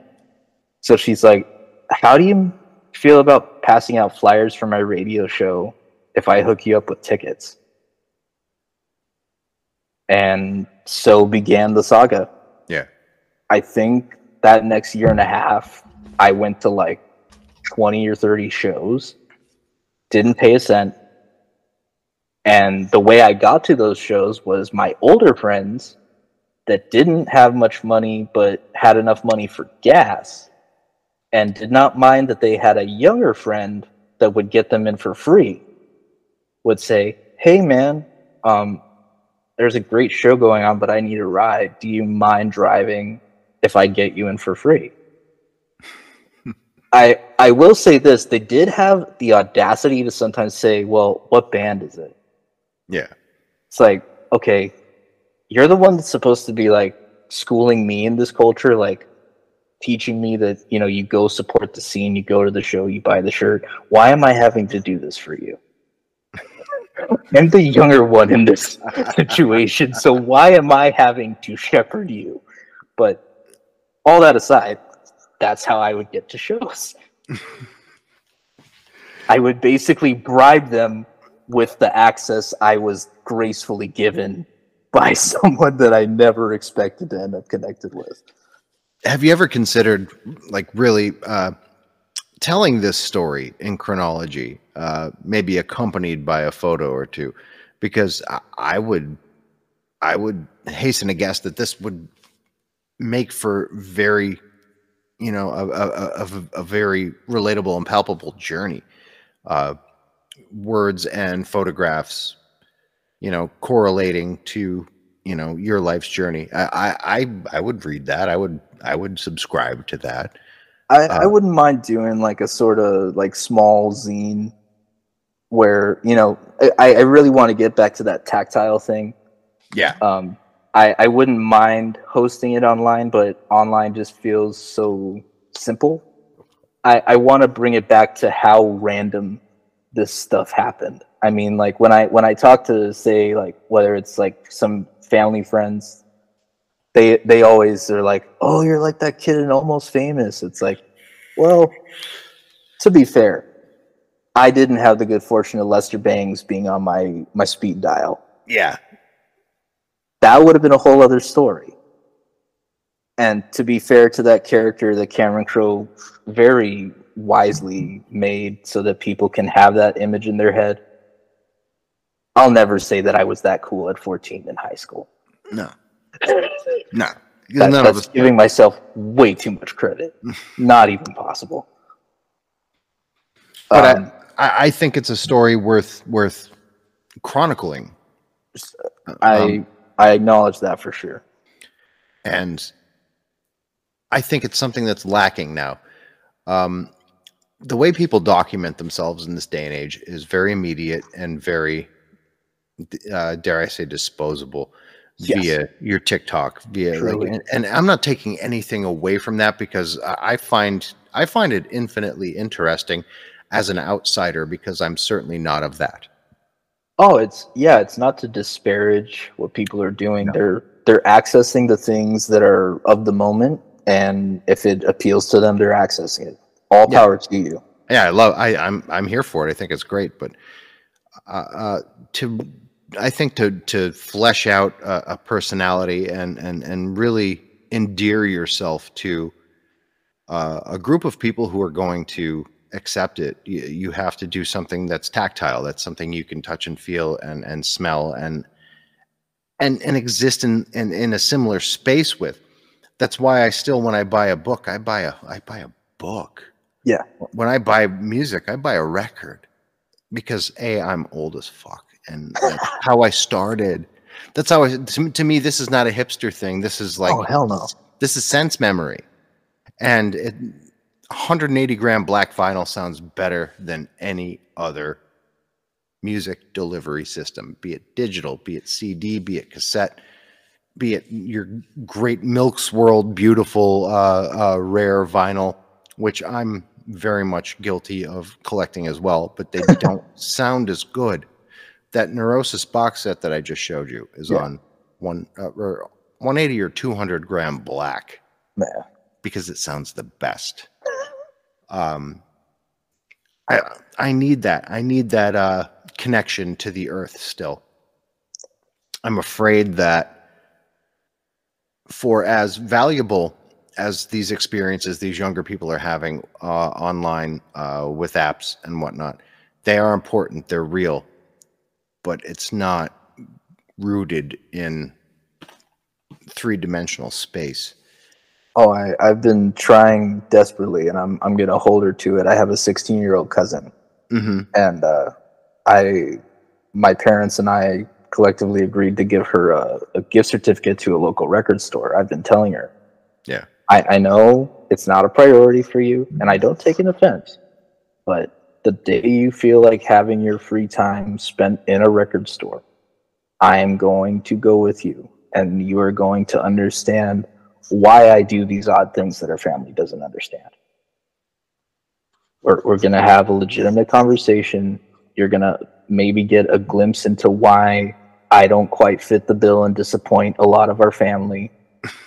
and it's, it may not make sense, but you're going to at least be able to hear it from me and not just have it described to you through the lens of our weird, messed up family. you're, you're going to actually hear it pointedly and I, I mean, you know, it's it, it is that thing of like I'm I'm glad that she's experiencing what she can because she needs to have her experience of being a youth. Yeah. But it's like I just want to give my two cents if you'll allow me. I'm not I'm not over here waiting to like sneak up on you with a Joy Division shirt and try to turn you into something that you're not. Yeah. I'm just I'm gonna just put it out there and you can decide to take hold of it or be like, that's my weird cousin's thing.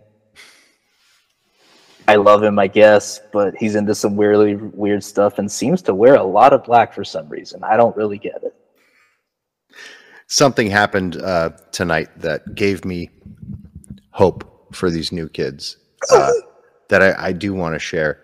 I was grocery shopping. I was uh, between, you know, buying Beyond Burgers and and and and going to get my wife creamer for coffee in the morning. And for sure, uh, these two teenagers happened to walk past, and at the time I was wearing uh, my Lycia T-shirt, one of my many Lycia T-shirts, because Mike and Tara from Lycia are two of my oldest and dearest friends. Um, and this one kid is like it's, it's the a guy and his girlfriend, and very young the guy is uh, very hippie in appearance, almost like almost Dean Ween looking. All right. In, in, his appearance, and and the the the lovely young girl that he was with uh, was wearing a corset, and and she was doing the whole goth thing, and oh, I mean God. going the whole way. Uh, if I was in high school with her, in, in, in the, I would have been in love with her back in the day. Uh, of course and I'm I'm just looking at these two and and just in awe of it because it reminds me so much of my own youth. And and they looked at me and the girl just started laughing and and was like, "Look at this fucking asshole," you know, and and it made me like because like she didn't know who the fuck Lycia was and she's a yeah. goth, yeah, or she thinks she's a goth, but it made it did my heart good because a they were laughing at an old guy, which you're supposed to, and b she's for for not knowing who the fuck Lycia is. At least you're dressing the part the right way. And and and she she was trying she was trying desperately to be in that in that mode. Yeah, and that gives me hope because they're supposed to hate me, even sure. though I am just like them, and and I am their spiritual father in a way even if if I'm truly that, they're supposed to hate me for that. They're sure. supposed to rail against me for that because there's nothing more punk rock than that, and that made me feel strangely good. Uh, yeah, I, and, I hear that, and, and that's it's a fucked up thing to say, but I'm I, I was on board for it. I was like, yeah, man, you, are you're supposed to fucking hate me. Oh, I, I am on your team. I'll. This is an older story, but I'll I'll I'll give you one along the same lines. Okay. So uh, I used to live with my uh, kung fu instructor, and uh, I had the good fortune to kind of be not a formal, but sort of live in like help with his kids. Uh, his daughter at the time was like, I want to say maybe seven or eight. And I lived there when his little boy was from four months old to two years old and so you know very formative years. So i had to be around them a lot. Mm. and uh, one day i'm babysitting them and i'm playing some music on my computer and their girl was so sassy. And she just like literally struts up to me. And it's like are you playing that lame sad music again that you like? And i just couldn't stop laughing to, to the point that she got mad at me for laughing. Yeah. Now, mind you, this is a child that has been raised on like Taylor Swift, uh, Yeah. music that plays on My Little Pony, whatever. And and the fact that she was so pointed to just be like, I'm sick of your crap. Stop playing that stupid sad music already. Play me the pop music that I know from the radio, damn it. Yeah. It's like, you know, I could take this any variation of ways because technically I am in a position of authority over you. But this is just too funny. I'm just gonna laugh at this. Play your pop music that makes me want to stab my ears, and just have this as a memory for as long as I choose to keep it. But you, you have to admire them for it. You have to almost see yourself in it because Oh, totally. there was a time, man. Uh, I, I don't even. I, I don't even remember really what it would have. White Lion, maybe, or what? New Kids on the Block. That was my first real scourge. Uh, Sure. the the thing that made me hate everything ever was New Kids on the Block. It was a little later in life too. I was already like becoming a teenager when they were a thing, and my my they're all younger than me, all five of them. But uh, Yeah.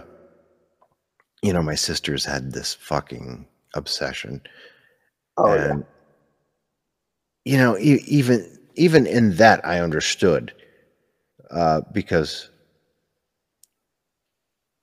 I don't know. I- not everybody's going to like what's ugly the way I did. It just it suited me, Sure. but man. I have such I, I I don't know what it is, but I I have such a deep reverence and hope for young people that I probably shouldn't have at this age. I should be a curmudgeon. I should hate them. I should I should hate their youth. I should uh, covet, you know, the the fact that my you know I used to be young, but I don't. I, I accept it. I kind of love it. I love being old. I love getting older. It- to me, it it's just I was always this old in my head anyway, and I, I mean, even even when we were saying, you know, about the age difference, it's like my my mom would totally attest. I was born an old man, yeah, I was too. um, so I've had the curmudgeon thing since I was like four. hmm So you know, if if you factor it correct, yes, I'm in my 30s, but technically I'm in you know my 120s or something. uh, as long as you don't get all Archie Bunker about it, you're good. But nah, man, man there's a there, there's a, a world of beautiful things going on with these young people that I just I love them for. But we've been at it for two hours. I never I never got to like get you to plug what you're doing, what's what's next for you, really. Um, I- if uh, if if you were to like just speak to my audience at large or small or how many however many people listen to me at this point Yeah. uh, and and and define to them what it is that you do and why they should engage with it how would you do so Um, so, uh, basically, I, against really any logic at all, pile into sometimes a very dimly lit room with almost nobody in it, and sometimes a very dimly lit, poorly funded, but at least decently run club uh, a few times a month at least, sometimes more often and I do the best I can to document bands that generally have something worth hearing that not a lot of people are listening to. Um, if that catches your interest, you can find my attempts to document that on Instagram under Soundframes Photography or Soundframes Photo is the handle as they call it. Mm. Um, and thankfully, to a uh, acquaintance and I guess I would say friend, uh, Carlos uh, um, of No Echo, I occasionally post some of my ramblings, whether that's in the form of a record review, an interview, or uh, a show review. and uh, try to give a more focused pitch of what I've been experiencing as far as the the music, both the people that I've thankfully come to know and sometimes don't know. That's yeah, that's the sales pitch, pretty much. so, yeah, I we I'm you know pretty excited about everything that you do, especially like if I could kind of appeal to my audience about what it is that attracted me uh, uh, attracted me to what it is that you do, it is the fact that you elevate a form. You know, uh, as we talked about in the beginning, there's there's a million people who take pictures of shows, but you're doing something that that that you know a million people have done truly, but no one yeah. or very few people have enough love for it to imbue their own spirit and personality onto the film and make it a, a fluid and and and and organic art piece something that that that has you know it's chronological almost. Uh, it's a different band sure but they're all part of this same unique and singular vision of of of movement and and spirit and light that continues to reverberate and and and has not only impetus but anima. It, it, just moves and continues to move and and grow and and become its own animal. That's why i keep bringing up like wow it'd be great if you did this if you if you if there were a book or or or just a space for you to uh, uh, document this, and and Substack is obviously the the place that that's going to occur. I just hope that more people recognize what I do with this. It's important and and it's real. It's honest. It's as honest as every band you listen to, as every uh, well, uh, however many fanzines are left or podcasts or whatever. It's it's a it's a true expression of of joy and adulation for form, and I hope this continues. Uh, basically, until I can't function at a show, it'll go on. Um, mm-hmm. I I really didn't know what to expect when you know, all went down with my concussion. I I really thought, you know, there there was a bit of me like, do I really want to shoot a show again? I I was I was pretty shook at first. I I, I won't lie. Um, I was so dispirited. I I was supposed to go see Judge. Oof. And everything in me was like, there's no way in hell I can go to this show. I'm on bed rest right now. I can't even remember when I left my room half the time right now. And I'm wanting to go a four hour bus trip to go see Judge. There's going to be kids definitely diving over me, spin kicking the works. And, you know, I, I had enough sense that I didn't go. Um, I I did shoot a show the very day my bed rest ended but mind you, it was a psychedelia band that was really chill. Yeah. I, I eased myself back into the pool. Yeah, you don't have Mike Judge, Porcell, and and like you know the the core members of the youth crew, uh, in in their advanced age, still fucking making it happen. Uh, which incidentally, Judge on that tour were fucking crazy good, but you know you did the right thing. God damn it. oh, I, I I would be lying if I you know would I have wanted to see what those photos could have been? Mm-hmm. Absolutely. Would I have probably regretted every minute of being at that show? If I remembered them, yeah, but I probably wouldn't have remembered it. I, I mean, I, I still argue every time when I have to tell about my concussion. It's like, hey, at least I got great photos from it. Check these out. And people Yeah. are always like, you're such a dick. It's like, hey, I was there to shoot a show. Yeah. Did I come out with a bump from it? Yes. But do I have great photos to remember it? Yes. Fuck so yeah. therefore, I win. Your argument loses. Next question. All right, my friend, I'm going to wrap for the evening, but listen, we got to do this again. This is fun. Oh, this is I great. I am not surprised that this went two hours. Yeah, I'm not at either. I figured it was going to go three, but uh, you know, I've been up since four in the morning, and Oh, dude, you, you got to get some rest in. for sure. I- but I, I loved, I loved this. I can't wait to do it again. So, next couple months, let's do it again. Hit me up. Make it a I, thing. you know how to get a hold of me. I, Absolutely. Well, I- we we uh, talk. We talk. So uh, you're never that As- far.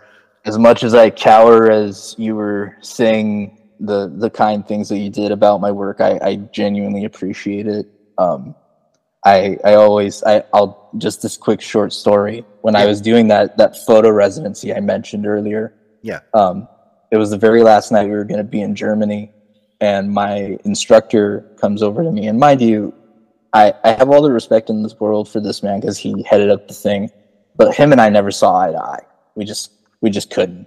Yeah. Um, he was much more a studio oriented photographer. Was all about controlling the environment. Was very old school. Only ever shot film, and I I respect it absolutely. Um, but you know, he'd see my work, especially at shows, and just right over his head. But um, he came up to me, and I had done this photo series that wasn't of bands for once. I, I did more of a landscape thing. Um, I could share some of the photos with you sometime. It's basically what I called this like walk of grief. Um, I was in Paris a year after the Bataclan attack, Oh, yeah. and so I I felt this responsibility because I I met uh, I believe it was a TM or someone that uh, was working for Eagles of Death Metal at the time. I had met him years before uh, when he I think toured with Machine Head, and I only knew because I remembered his face when I saw the news clip flash that he was one of the victims in that terrorist attack. So I I scouted out all the places that were affected in that attack, and I took these photos of different memorials and the outsides of the buildings. And it was this this walk of grief, this sort of uh, pilgrimage of sorts that I took to kind of experience the essence of that neighborhood a year later. Hmm. And I, I mean, I was just a visitor that was there for a week. You saw that there was a lot going on in people that lived there. Um, I had this very odd moment of speaking very broken French to a gardener at the park across the street from the Bataclan. And he asked me if I knew anybody. I pointed at the name of the guy that I admittedly had only met once when I was a teenager. And there was clearly some other tourists. And we all kind of shared this very odd but really beautiful moment of grief together where we all just kind of stood silently in the park looking at all these flowers that are still being brought a year later, all these notes, all these candles. And I, I sat a block down at a bar uh, to finish the night, and it was the one place that only um, the terrorists had been killed. No, no casualties that were innocent were there. And I looked up, and the one nameplate that they usually had that would list victims, it was blank. And I was later told it's blank because the only people that died here were terrorists. God. And so I've I've presented these photos, and you know, it's this heavy, heavy thing. I'm not expecting anybody to like just come up to me real easy talking about it. But of course, who does? My photo instructor. Yeah. and he says, "Hey, you know, I'm really glad you went because even if I don't understand your work, I can honestly say this: you always surprise me." Yeah. And the fact that's the only compliment I ever received from that man in like the four years I had contact with him, is so satisfying and hilarious all at the same time.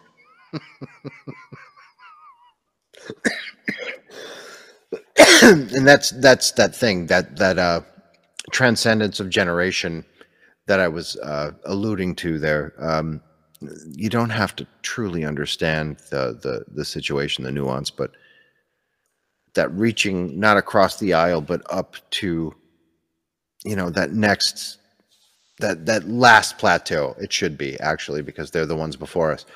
Uh, and bridging that gap and and having that moment of recognition it's worth everything. Yeah. So that but, was my way my long way around the tree of saying i'm not used to the compliments. And so if i'm like scribbling in a ball over here it's i'm just not accustomed to it but I'm very grateful for it. But I am, I am first and foremost, uh, as I've said a million times, I don't have people on here who I'm not a fan of. So uh, I am your fan, and that's why you're here. So well, it's, it's mutual. I appreciate you for coming on. I'm beholden to you for it. I hope we can do it again soon. Like I said, say the word. We'll we'll set it up. All right, my friend. You have a great night, and uh, I'll hit you up when this is ready to go, so you can prepare yourself for the uh, the onslaught of love. oh boy! Get some rest, man. All right, my brother. Enjoy some time with your your son this weekend. I sure will. Make sure to just hunker down when you can. I try to. Those those moments come too few and far between. Like I said, I I've worked with kids before. I literally lived with kids before and took care of them those those times are way too valuable. That they are. All right, take care, man.